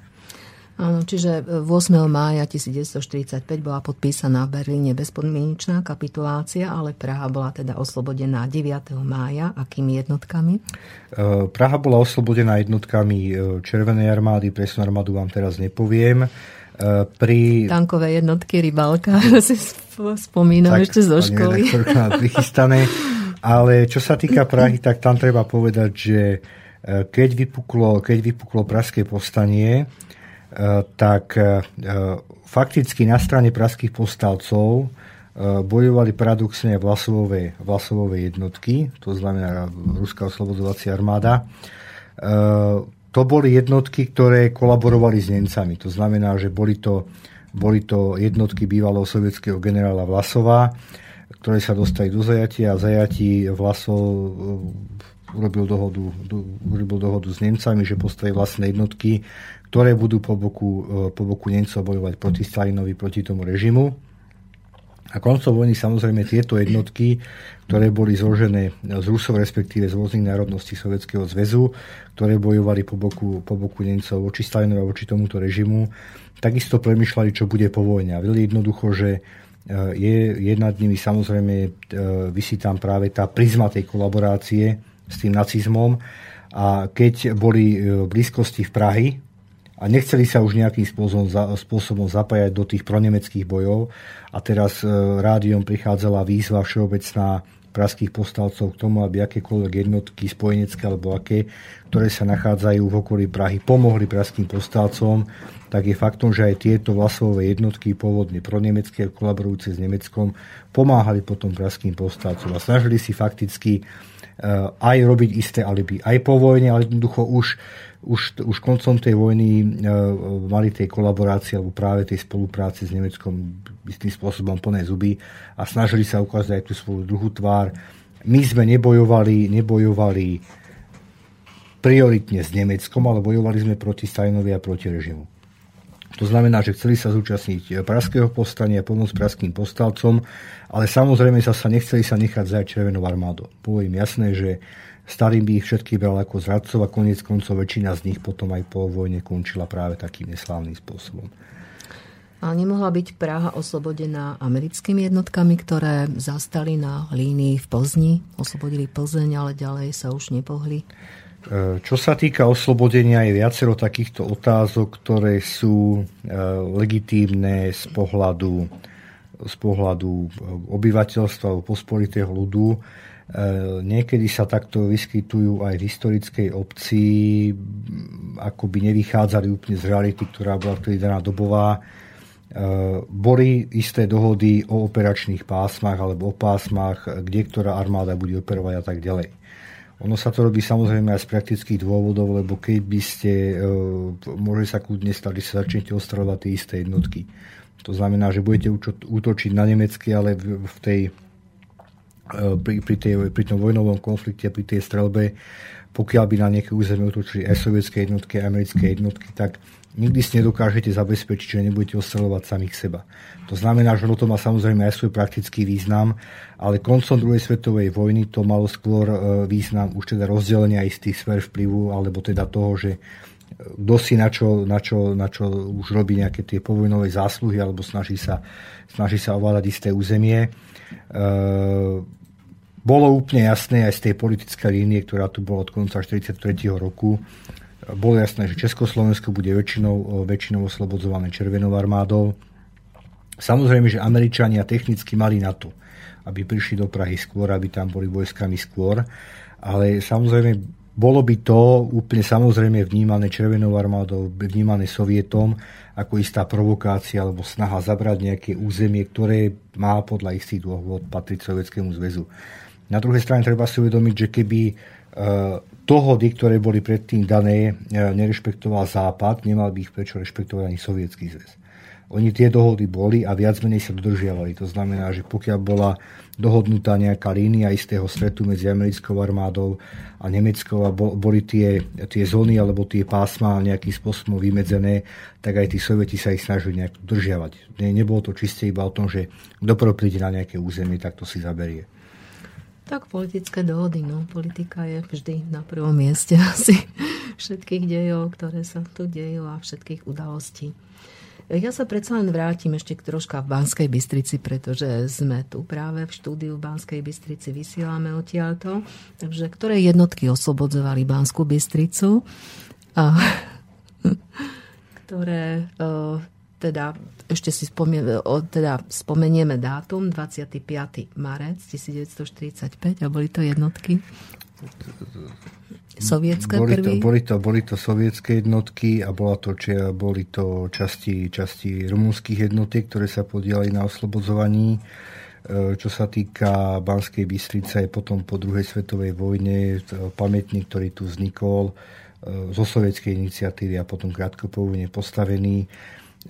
Aj po osemdesiatom deviatom roku tu bol troška problém práve s tým, že na tomto pamätníku bola pripomienka práve iba, iba sovietským jednotkám alebo podiele Sovietov na oslobodení a po osemdesiatom deviatom sa k tomu pridala, pridala potom aj tá vďaka, lebo to vyjadrenie aj tým, aj tým rumunským jednotkám, ktoré tu boli, ktoré sa tu podielali. Odkiaľ sa tu vzali tí Rumúni? No, tí Rumúni fakticky zohrávali akoby takú istú úlohu ako nejaký ten Československý armádny zbor. Troška rozdielnú, ale podobnú. To znamená, že Rumúni od, od roku devätnásťstoštyridsaťjeden, od napadnutia Sovietskeho zväzu, rovnako ako aj Slovenská armáda, bojovali na východnom fronte po boku Nemecka. Keďže to boli ako nemecký spojenec, nemecký sled, podobne ako Slovenská republika. Ale v auguste devätnásťstoštyridsaťštyri sa udial v Rumunsku pod vedením, pod vedením monarchu, pod vedením následníka trónu sa udial úspešný prevrat protifašistický, prospojenecký a od konca augusta devätnásťstoštyridsaťštyri už Rumunsko ako pôvodný spojenec Nemecka bol jeho nepriateľom, to znamená, že vpustil na svoje územie fakticky Červenú armádu a takisto v, tej, v tých kapitulačných, kapitulačných dohodách alebo v tom prímeri medzi Rumunskou armádou a Červenou boli dohody o tom, že Rumunská armáda postaví také a také jednotky a bude pomáhať Červenej armáde a spojencom dobiať nemecké územie. To znamená, že aj v rámci tých sovietských frontov, ktoré sa podielali na oslobodzovaní Československa, respektíve tohto priestoru, pôsobili na území Slovenska, myslím, že minimálne dve rumunské armády. Uh, aby sme si to nejako počtovo vyjadrili. Uh, celkovo tých sovietských vojakov, ktorí sa podielali na oslobodzovaní Československa, mohlo byť až do jedného milióna. Tí, ktorí reálne bojovali, uh, bola zhruba polovica, čiže uh, tí ostatní, to sú samozrejme rôzne tylové jednotky, podporné jednotky, ktoré mohli územím prechádzať iba na krátky čas a nezúčastňovali sa priamo bojov. Čo sa týka tých rumunských jednotiek, takisto a celkový počet tých jednotiek, ktoré pôsobili na území Československa a prešli Československom, bolo vyše dvestotisíc a z nich opäť tých priamých bojov sa, na tých priamých bojoch sa podielala asi polovica.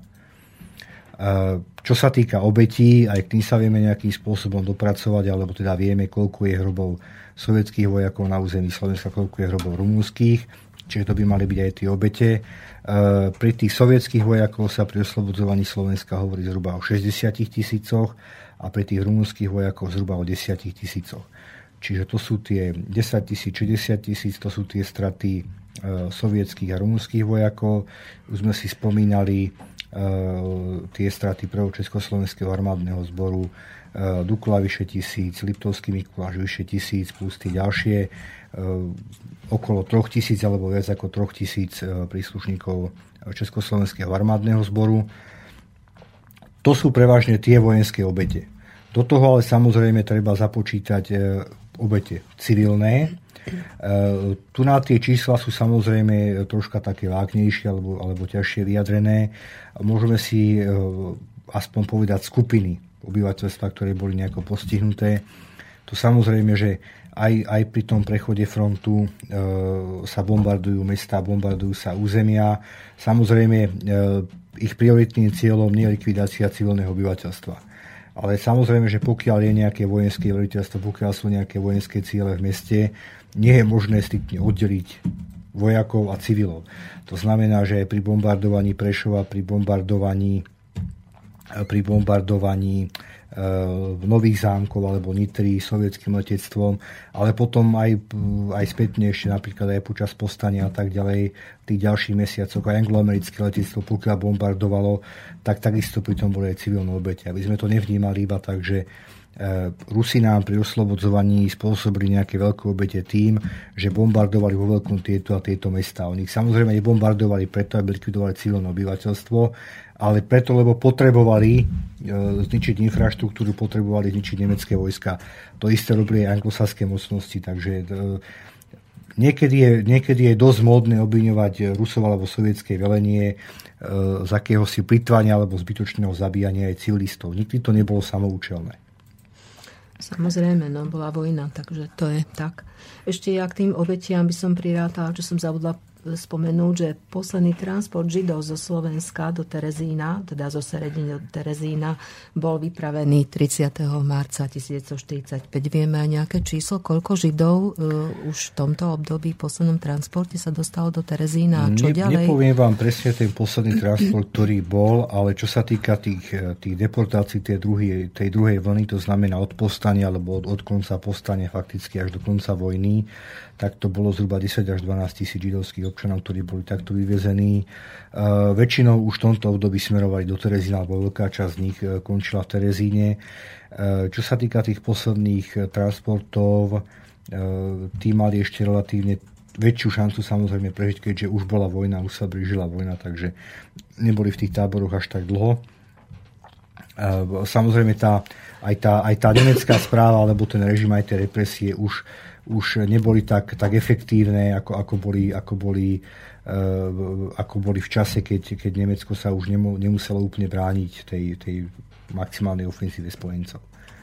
V tejto súvislosti obetí mi nedá nespomenúť aj správanie sovietských oslobodzovacích jednotiek, respektíve en ká vé dé na našom území, ktoré, alebo ktorá teda brala mnohých občanov teda do zajatia. Čiže prečo mnohí občania Slovenska boli nespravodlivo a takmer bez príčiny odvlečení do sovietského zajatia. E, tragické sú osudy mnohých a prečo mnohí teda sa už ani nevrátili, e, prečo mnohí po svojom návrate boli pokladané, pokladaní iba za občanov druhej kategórie, respektíve za nepriateľov štátu. Existuje aj nejaká štatistika takýchto odvlečených obetí? Ja by som tú vašu otázku rozdelil do takých dvoch skupín. Tou prvou sú obete frontových jednotiek alebo jednotiek, ktoré prechádzajú územím Slovenska. Sú to bojové jednotky. Tam myslím nejaké tie vraždy, ktoré sa udali lúpežné a tak ďalej, znásilnenia, zaberanie majetkov a tak ďalej. Veľmi nerád by som bol, keby sa tieto slová, ktoré poviem na, na navodenie situácie, brali ako obhajoba toho, čo sa dialo, iba na vysvetlenie. E,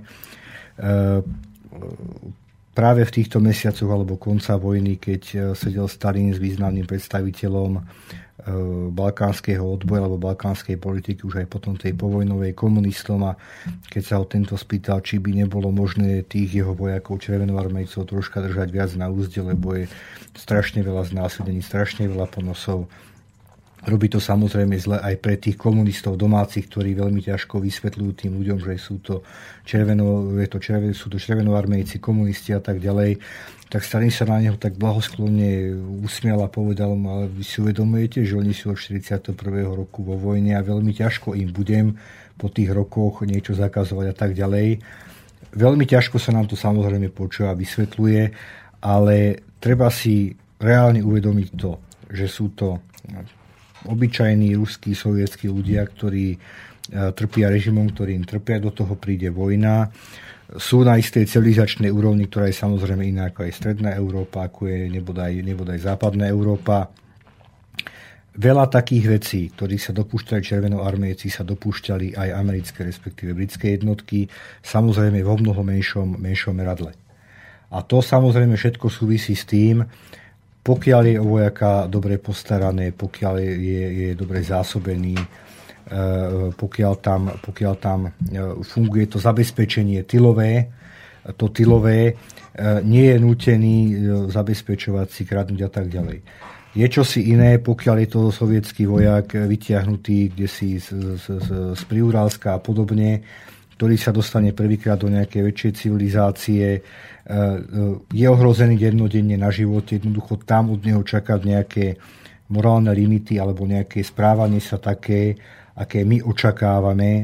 Treba si uvedomiť to, že boli nemeckí vojaci, ktorí boli na úplne inej kultúrnej a civilizačnej úrovni.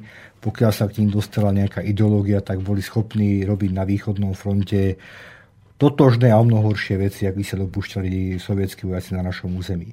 Samozrejme, vždy môžeme argumentovať tým, ale však by sme boli ich spojenci. No to je síce možné, ale iba od istého obdobia.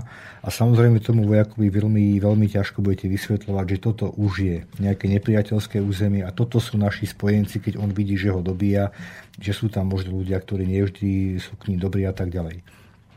Druhá vec je, toto sú také, toto sú samozrejme, to sú, to sú násilnosti alebo veci, ktoré prináša vojna, prináša veľké množstvo vojakov, ktorí majú všetkého plné zuby, hrozí im každodenne, im hrozí zastrelenie, čiže oni sa jednoducho snažia nejakým spôsobom prežiť a podľa možností v úvodzovkách užiť dňa, alebo, alebo jednoducho tam veľmi, veľmi ťažko ich donútite k nejakej morálke alebo dodržovaniu pravidiel. Potom samozrejme väčšina tých sovietských veliteľov, keď si nevedeli rady, tak to riešili najjednoduchším spôsobom zastrelením. To sú takisto desiatky a stovky prípadov. Potom samozrejme je tu tá druhá skupina tých obetí.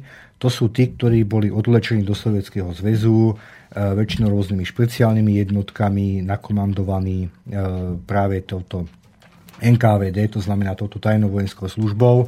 Ja ešte by som si dovolila skočiť vám, prečo en ká vé dé nenechala na slovenské alebo československé orgány, ktoré v podstate zasadnú na oslobodenom území, na to, aby tie československé orgány si už potom robilo poriadok so svojimi ľuďmi, Slovákmi. Opäť, opäť, opäť tu môžeme použiť troška nejakú paralelu s tým, čo sa dialo na územiach, ktoré, oberali, ktoré okupovali alebo zaberali, teda oslobodzovali západné armády. Takisto mali, mali svoje jednotky, ktoré robili takéto toto prvé čistenie, samozrejme na úplne iných základoch, ako to bolo v sovietskej sfére. Jednoducho bol to sovietský režim a ten režim bol a priori nedôverčivý voči všetkým skupinám a ľuďom, ktorí by sa mohli nejakým spôsobom voči nemu postaviť. To znamená, že prioritne sa oni samozrejme zameriavali na reprezentantov vojnového režimu, či už to boli sudcovia, učitelia, nejaká tá inteligencia, alebo niekto reprezentoval slovenský štát. Ale nevedeli, že to sú tí ľudia, ktorí podporovali ten režim, ktorý voči nim vysielal vojakov. A dosť veľkú skupinu tvorili, tvorila tzv. Biela emigrácia, či už ruská, ukrajinská, ktorá utiekla zo Sovietskeho zväzu pred bolševickým režimom a ten režim na nich samozrejme nezabúdal. On tu mal aj svojich agentov, mal tu svojich informátorov a keď už mal toto územie pod palcom, tak on po tých ľuďoch dosť výrazne šiel a snažil sa ich nejakým spôsobom dostať naspäť do Sovietskeho zväzu, kde väčšinou potom končili v rôznych tých táboroch a tak ďalej, čiže boli postihnutí. Čiže to sú také dve hlavné skupiny, to sú z tejto skupiny také dve hlavné a potom samozrejme to klasický, je to totalitný štát, je to komunistický režim, kde sa plánuje všetko vrátane represí, vrátane tých počtov. To znamená, že istý počet ľudí bol, ktorí boli prorežimne zameraní, za vojny, boli uväznení, boli zajatí, potom tu bola táto biela emigrácia a do toho samozrejme mal veriteľ, ktorý teraz tam bolo, že sa vystrojí toľko a toľko, alebo teda dodá toľko a toľko, toľko zradcov, kolaborantov, fašistov a tak ďalej. A samozrejme, keď počty nestali, tak niektorí tí velitelia siahali úplne automaticky, že brali aj ľudí, ktorí úplne náhodne sa nejakým spôsobom bohužiaľ vyskytli niekde, niekde poblíž. Čo sa týka nejakého nejakého vyjadrenia počtov, tak môžeme hovoriť o odvlečených zhruba o desať tisíc Slovákov, respektíve Slovákov a Maďarov, keďže sa jedná o slovenské územie. Samozrejme, o mnoho viac ľudí bolo odvlečených z južného Slovenska, keďže to počas vojny patrilo do Maďarského kráľovstva. A samozrejme, tí vojaci sa úplne inak chovali na území vojnovo Maďarského kráľovstva, ktoré bolo až do poslednej chvíle nepriateľsky zamerané alebo bol stále spojencom, stále spojencom Hitlera, ako na území už kvázi Československom, kde samozrejme oni vedeli aj tí vojaci, hlavne tí velitelia, že len predsi sú to, sú to spojenci, je to, je to je iný, iný, iný, iná tá väzba. To znamená, že asi ja, ťažko sa to aj odhaduje, že čo z toho sú tie územia klasickej slovenskej, slovenského štátu a čo z toho je to južné Slovensko. Ale nepochybne výrazne viac tých ľudí bolo z južného Slovenska, práve z toho, kde tí, tí sovietskí vojaci to považovali ešte za tých klasických kolaborantov, s Nemcami sú až do konca vojny a tak ďalej. A potom samozrejme, oni pokiaľ aj zistili, že niekto bol na východnom fronte, nejaký veliteľ v nejakej funkcii alebo klasicky iba na východnom fronte, že ho nejaký dobrý slovenský sused udal a tak ďalej a pritom vedel, že neboli v povstaní, to znamená, že sa protifašisticky nevyjadril, tak samozrejme takisto mali snahu ich potom ako, ako, ako vojnových zajatcov brať do Sovietskeho zväzu. A celkovo teda hovoríme o tých zhruba tých desať tisíc. desať tisíc obyvateľov Slovenska, ktorí takto skončili. Ale treba tiež povedať, že drvivá väčšina z nich pobudla v Sovietskom zväze príliš dlho. V rokoch štyridsaťšesť štyridsaťsedem na mnohé urgencie československej vlády sa veľká časť, väčšina z nich dostala naspäť do Československa, ale samozrejme boli tu stovky, možno tisícky ešte, ktorí ostávali v sovietských táboroch, v gulagoch. Ak máte, milí poslucháči, nejaké vedomosti o oslobodzovaní, o oslobodení tej vašej konkrétnej obce, mesta, môžete nám napísať, prípadne až máte nejakú otázku na nášho hostia, tak píšte na adresu studio zavináč slobodný vysielač bodka es ká a my budeme pokračovať po hudobnej prestávke.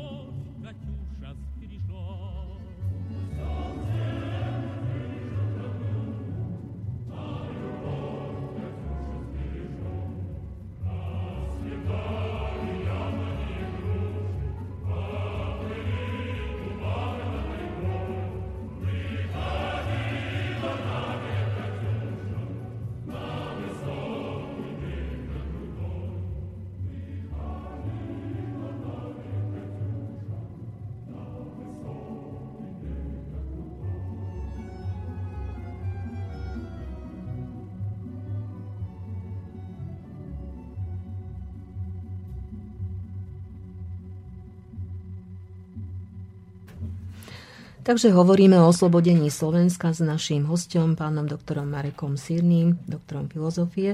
Hovorili sme už v podstate o tom postupnom procese oslobodzovania. A ešte by ma zaujímalo kreovanie povojnovej československej vlády v Košiciach, vytvorenie košického vládneho programu, jeho smerovanie a tak ďalej, ktoré teda smerovalo, alebo teda nasmerovalo ďalší povojnový vývoj. V tomto, v tejto súvislosti si ešte spomeňme jeden dátum, predsa len, a to je štvrtého apríla. Jednak je to oslobodenie Bratislavy, hlavného mesta Slovenska, ale potom aj ešte s čím sa viaže tento dátum, štvrtého apríla v Košiciach. Tento dátum sa viaže aj s kreovaním, s kreovaním povojnovej vlády, respektíve s prijatím jej vládneho vyhlásenia košického vládneho programu. Keď sa tak letom pozrieme na územie Slovenska a ktoré štátne rôzne celky, alebo kto ovláda územie Slovenska v rokoch štyridsaťštyri štyridsaťpäť, tak zistíme, že v priebehu veľmi krátkeho času tu bolo niekoľko štátnych celkov a niekoľko vlád. To znamená, že do povstania do konca augusta devätnásťstoštyridsaťštyri tu bol Slovenský štát. Na južné Slovensko bolo, bolo súčasťou Maďarského kráľovstva. Vzniklo povstanie a fakticky v strede Slovenského štátu nám vzniká povstalecký štát, obnovenie československej štátnosti, ako by mali československý povstalecký štát v slovenskom štáte. Ešte tesne predtým prichádza nemecká okupácia.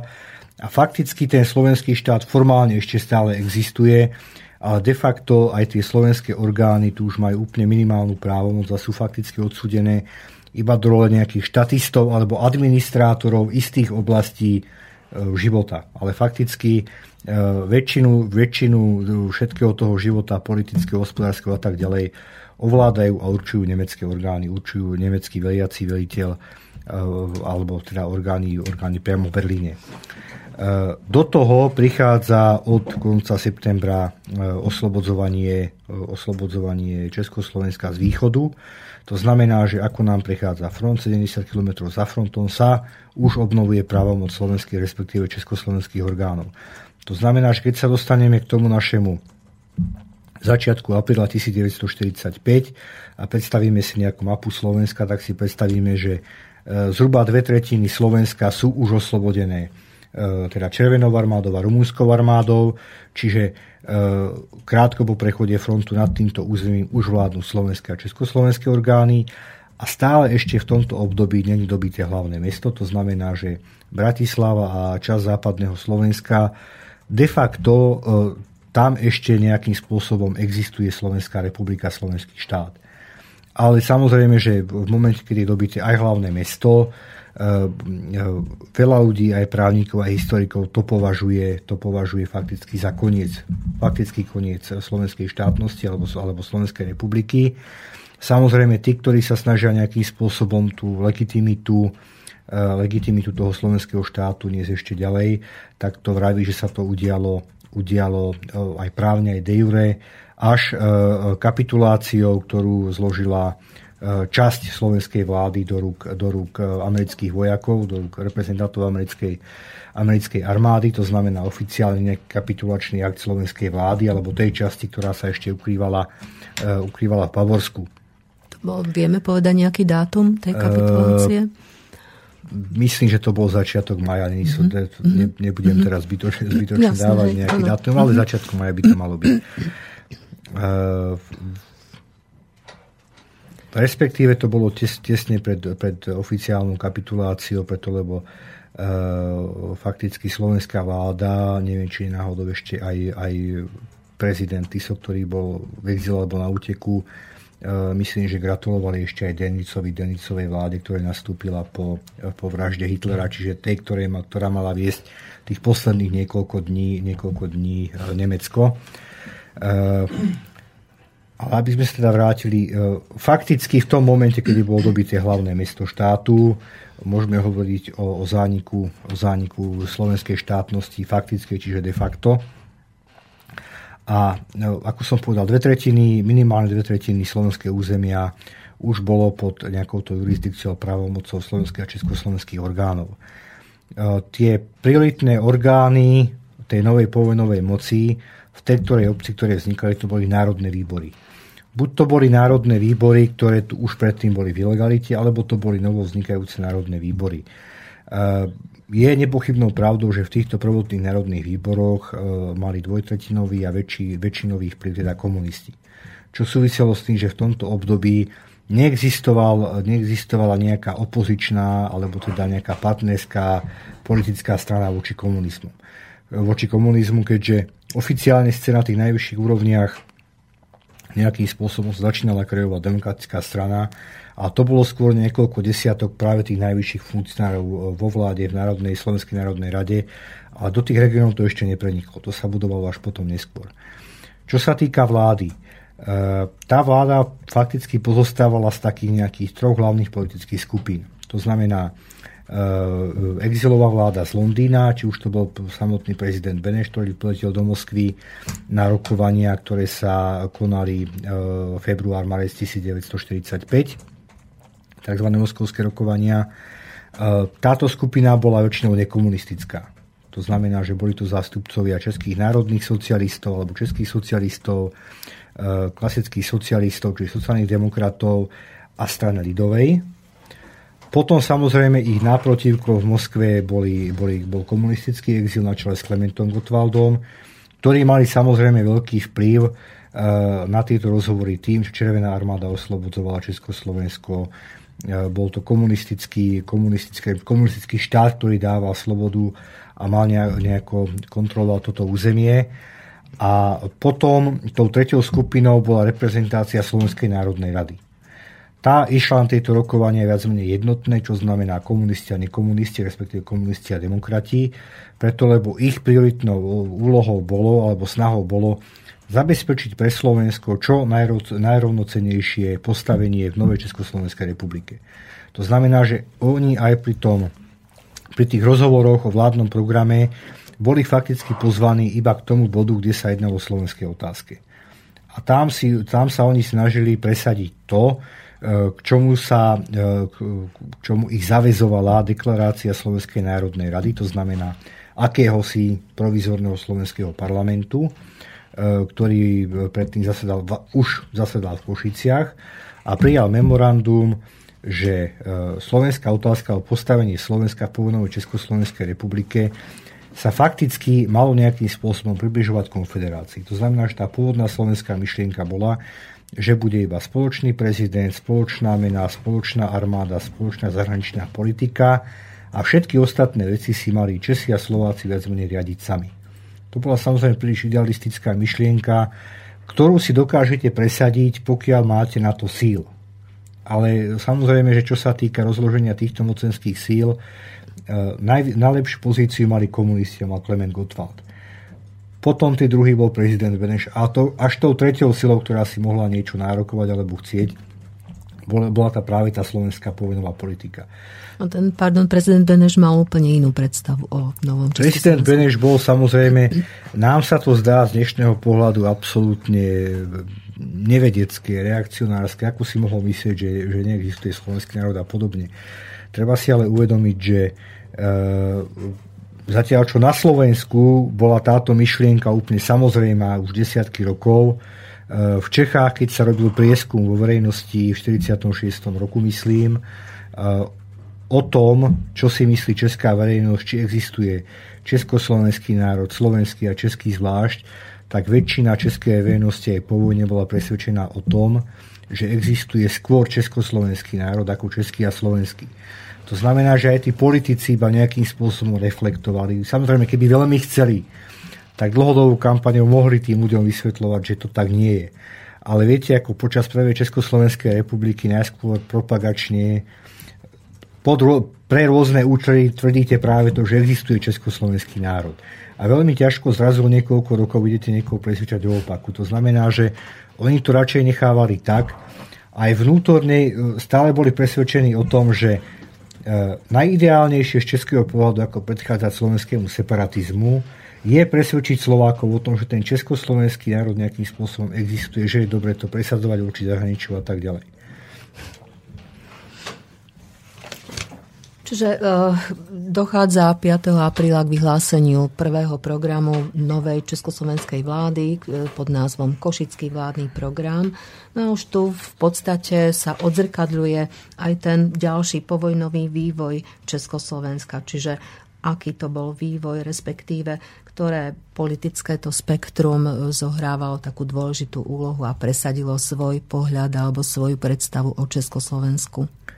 Z roky devätnásťstoštyridsaťpäť až štyridsaťosem, to znamená do februárového prevratu komunistického februára štyridsaťosem, označujeme toto obdobie ako tzv. Ľudovú demokraciu, alebo teda je to, je to, je to politický systém, politický režim, kde si na rozmedzi medzi demokraciou a totalitou. To znamená, že je to prevažne demokratický systém, keďže je tu, keďže je tu, keďže je tu viacero politických strán, je tu istá názorová pluralita, aj keď je spoločný program, ale samozrejme každá tá strana sa v tom programe nejako pohybuje, buď sú radikálnejší alebo súmiernejší.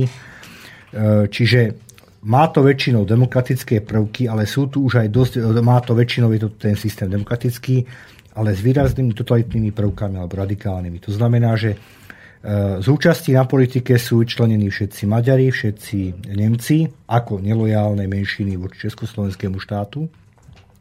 Nemôžu sa podielať na politike nejakí reprezentanti vojnových režimov. V Čechách to postihlo najmä agrárnikov alebo tých, ktorí kolaborovali s Nemcami. Na Slovensku to postihlo najmä samozrejme ľudákov, Hlinkovú slovenskú ľudovú stranu. Čiže tie boli zakázané, tie, tie povolenia nemohli vyjať nejakú aktivitu. Ale zhruba tie, tie dve tretiny, alebo viac ako dve tretiny obyvateľstva stále malo, malo klasický podiel na moci a malo ho samozrejme väčší ako za slovenského štátu a výrazne väčší ako za, potom za komunistického. Čiže je to taký ten, ten, ten, ten, nejaký ten prechodný, prechodný režim, prechodný systém medzi demokraciou a totalitou. Samozrejme, že dokázali sa zhodnúť na istých veciach, ktoré chceli presadiť. To znamená, dokázali sa zhodnúť na tom, že treba zobrať majetok všetkým nelojálnym skupinám. Nemcom, Maďarom, kolaborantom, hej, reprezentantom vojnového režimu. Čiže týmto vzali pôdu, týmto vzali živnosti, vzali im podniky. A teraz sa ale riešili tie názory, že čo ďalej s, týmito, s týmto majetkovým vlastníctvom. Komunisti presadzovali, aby sa všetok tento majetok zoštátnil a fakticky tí zamestnanci, ľudia, ktorí tam boli, sa stali štátnymi zamestnancami. V prípade pozemkového vlastníctva, to znamená pôdy, lesov a tak ďalej, komunisti sa snažili získať čo najviac voličov. To znamená, snažili sa túto pôdu, tieto lesy rozdeliť medzi čo najviac uchádzačov.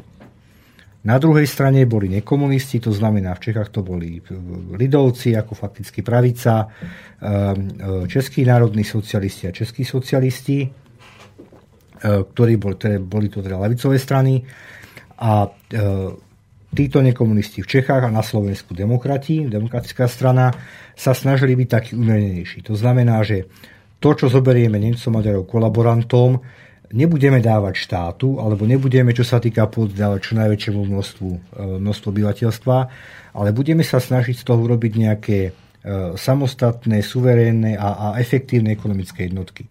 To znamená, že živnosti nebudeme dávať štátu, budeme ich dávať klasickým uchádzačom, Čechom, Slovákom. A čo sa týka pôdneho vlastníctva, nebudeme to rozdávať čo najväčšiemu počtu ľudí, ale budeme to rozdávať tým, ktorí už rolníčia, doplnia si svoje, svoje pozemkové vlastníctvo. A nebudeme mať, nebudeme mať strašne veľa malých rolníkov, ktorí sa nedokážu uživiť na pôde, ale našou snahou je vytvoriť čo najviac, povedzme, takých skôr stredných rolníkov, ktorí dokážu byť hospodársky viac efektívnejší. No a čo sa presadilo nakoniec?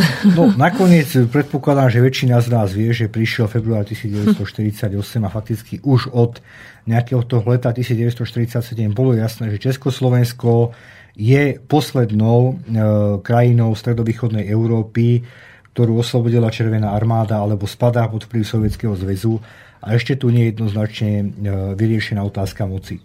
To znamená, už na jeseň štyridsaťsedem dostali československí komunisti avízo z Moskvy. Treba definitívne vyriešiť otázku moci. To znamená dostať nejakým spôsobom nekomunistov z vlády a zaviesť komunistický režim. A to sa udialo potom vo februári devätnásťstoštyridsaťosem. Čiže nekomunisti sa spoliehali, že prídu ešte voľby parlamentné, ktoré mali prísť v máji. A komunisti sa do istej miery obávali toho, ako dopadnú voľby. Do istej miery už tu bol tlak Sovietskeho zväzu. Do toho samozrejme nekomunisti sa obávali toho, aby, aby, aby komunisti nerobili príliš veľké tlaky na políciu, nesnažili sa veľmi ovládať odbory alebo, alebo, alebo teda získať vplyv a moc cez odbory. Ministri podali už v februári štyridsaťosem demisiu na odpor voči tomu, že komunistický minister vnútra začal robiť personálne čistky medzi najvyššími poli- policajnými funkcionármi. To znamená, oni sa, oni sa jednoducho nalakali, že komunisti sa snažia vymeniť všetkých nekomunistických policajných funkcionárov za komunistov a chcú ešte pred voľbami nejakým spôsobom získať moc. To znamená, že podali nekomunistickí ministri demisiu a očakávali od prezidenta Beneša, že túto demisiu nepríjme a buď e, budú parlamentné voľby skôr, alebo vymenuje úradnícku vládu, kde teda komunisti nebudú mať až taký vplyv. Lenže toto veľmi vhodne využili komunisti, zorganizovali si odbory, zorganizovali ešte bývalých partizánov, všetky zložky spoločenské, ktoré nejako ovládali a nátlakom, viac menej nátlakom ulice a hrozbou toho, že pokiaľ prezident Beneš nepríjme túto demisiu a nevyhlási komunistickú vládu, tak bude vyhlásená občianská vojna, sa potom dostali vo februári štyridsaťosem. Áno.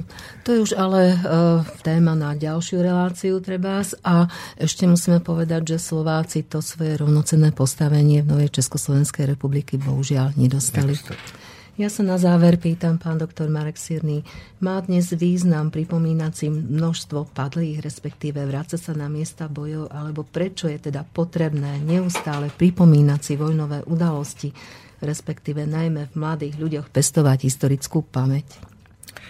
Treba si uvedomiť to, že počas druhej svetovej vojny na Slovensku zahynulo zhruba stodvadsať až stotridsať tisíc ľudí, teda Slovákov alebo národnosti, ktorí tu žili. Polovica z toho sú zhruba slovenskí židia, tie ostatné obete sú, či už sú to vojaci, obete bombardovania, obete rôznych represí a tak ďalej. sedemdesiat rokov, chvála Bohu, žijeme v mieri a nič také, ako bola druhá svetová vojna, nám nehrozí.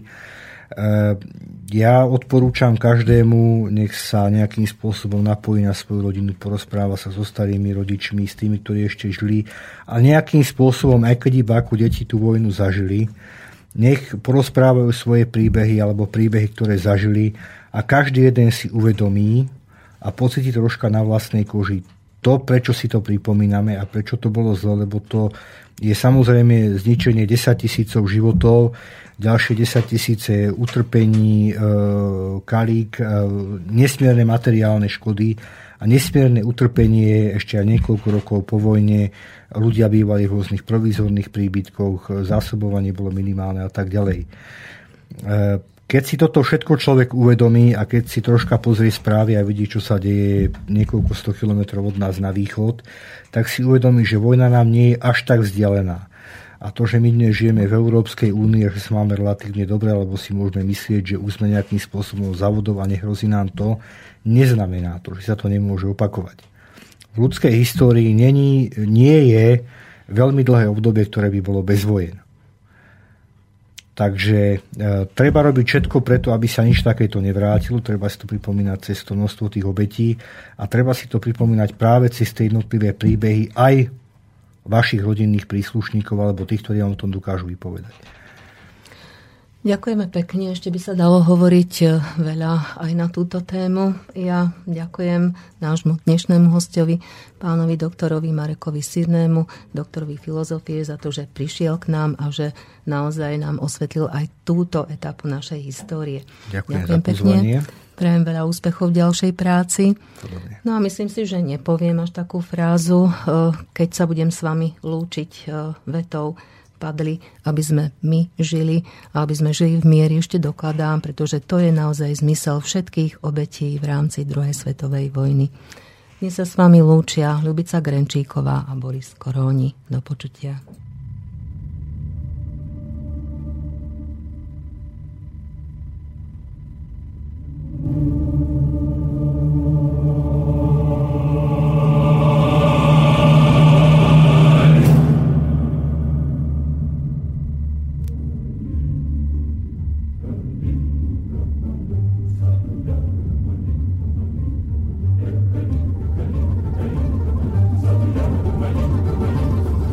Ready?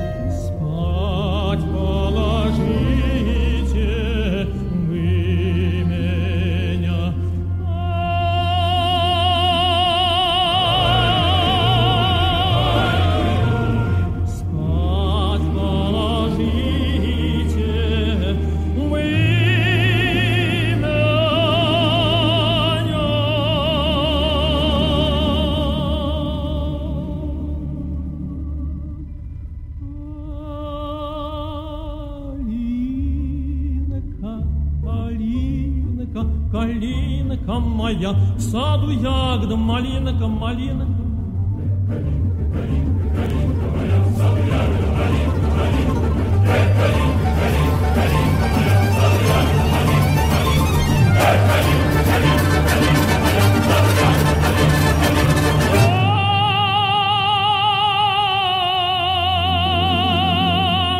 Ах, сон!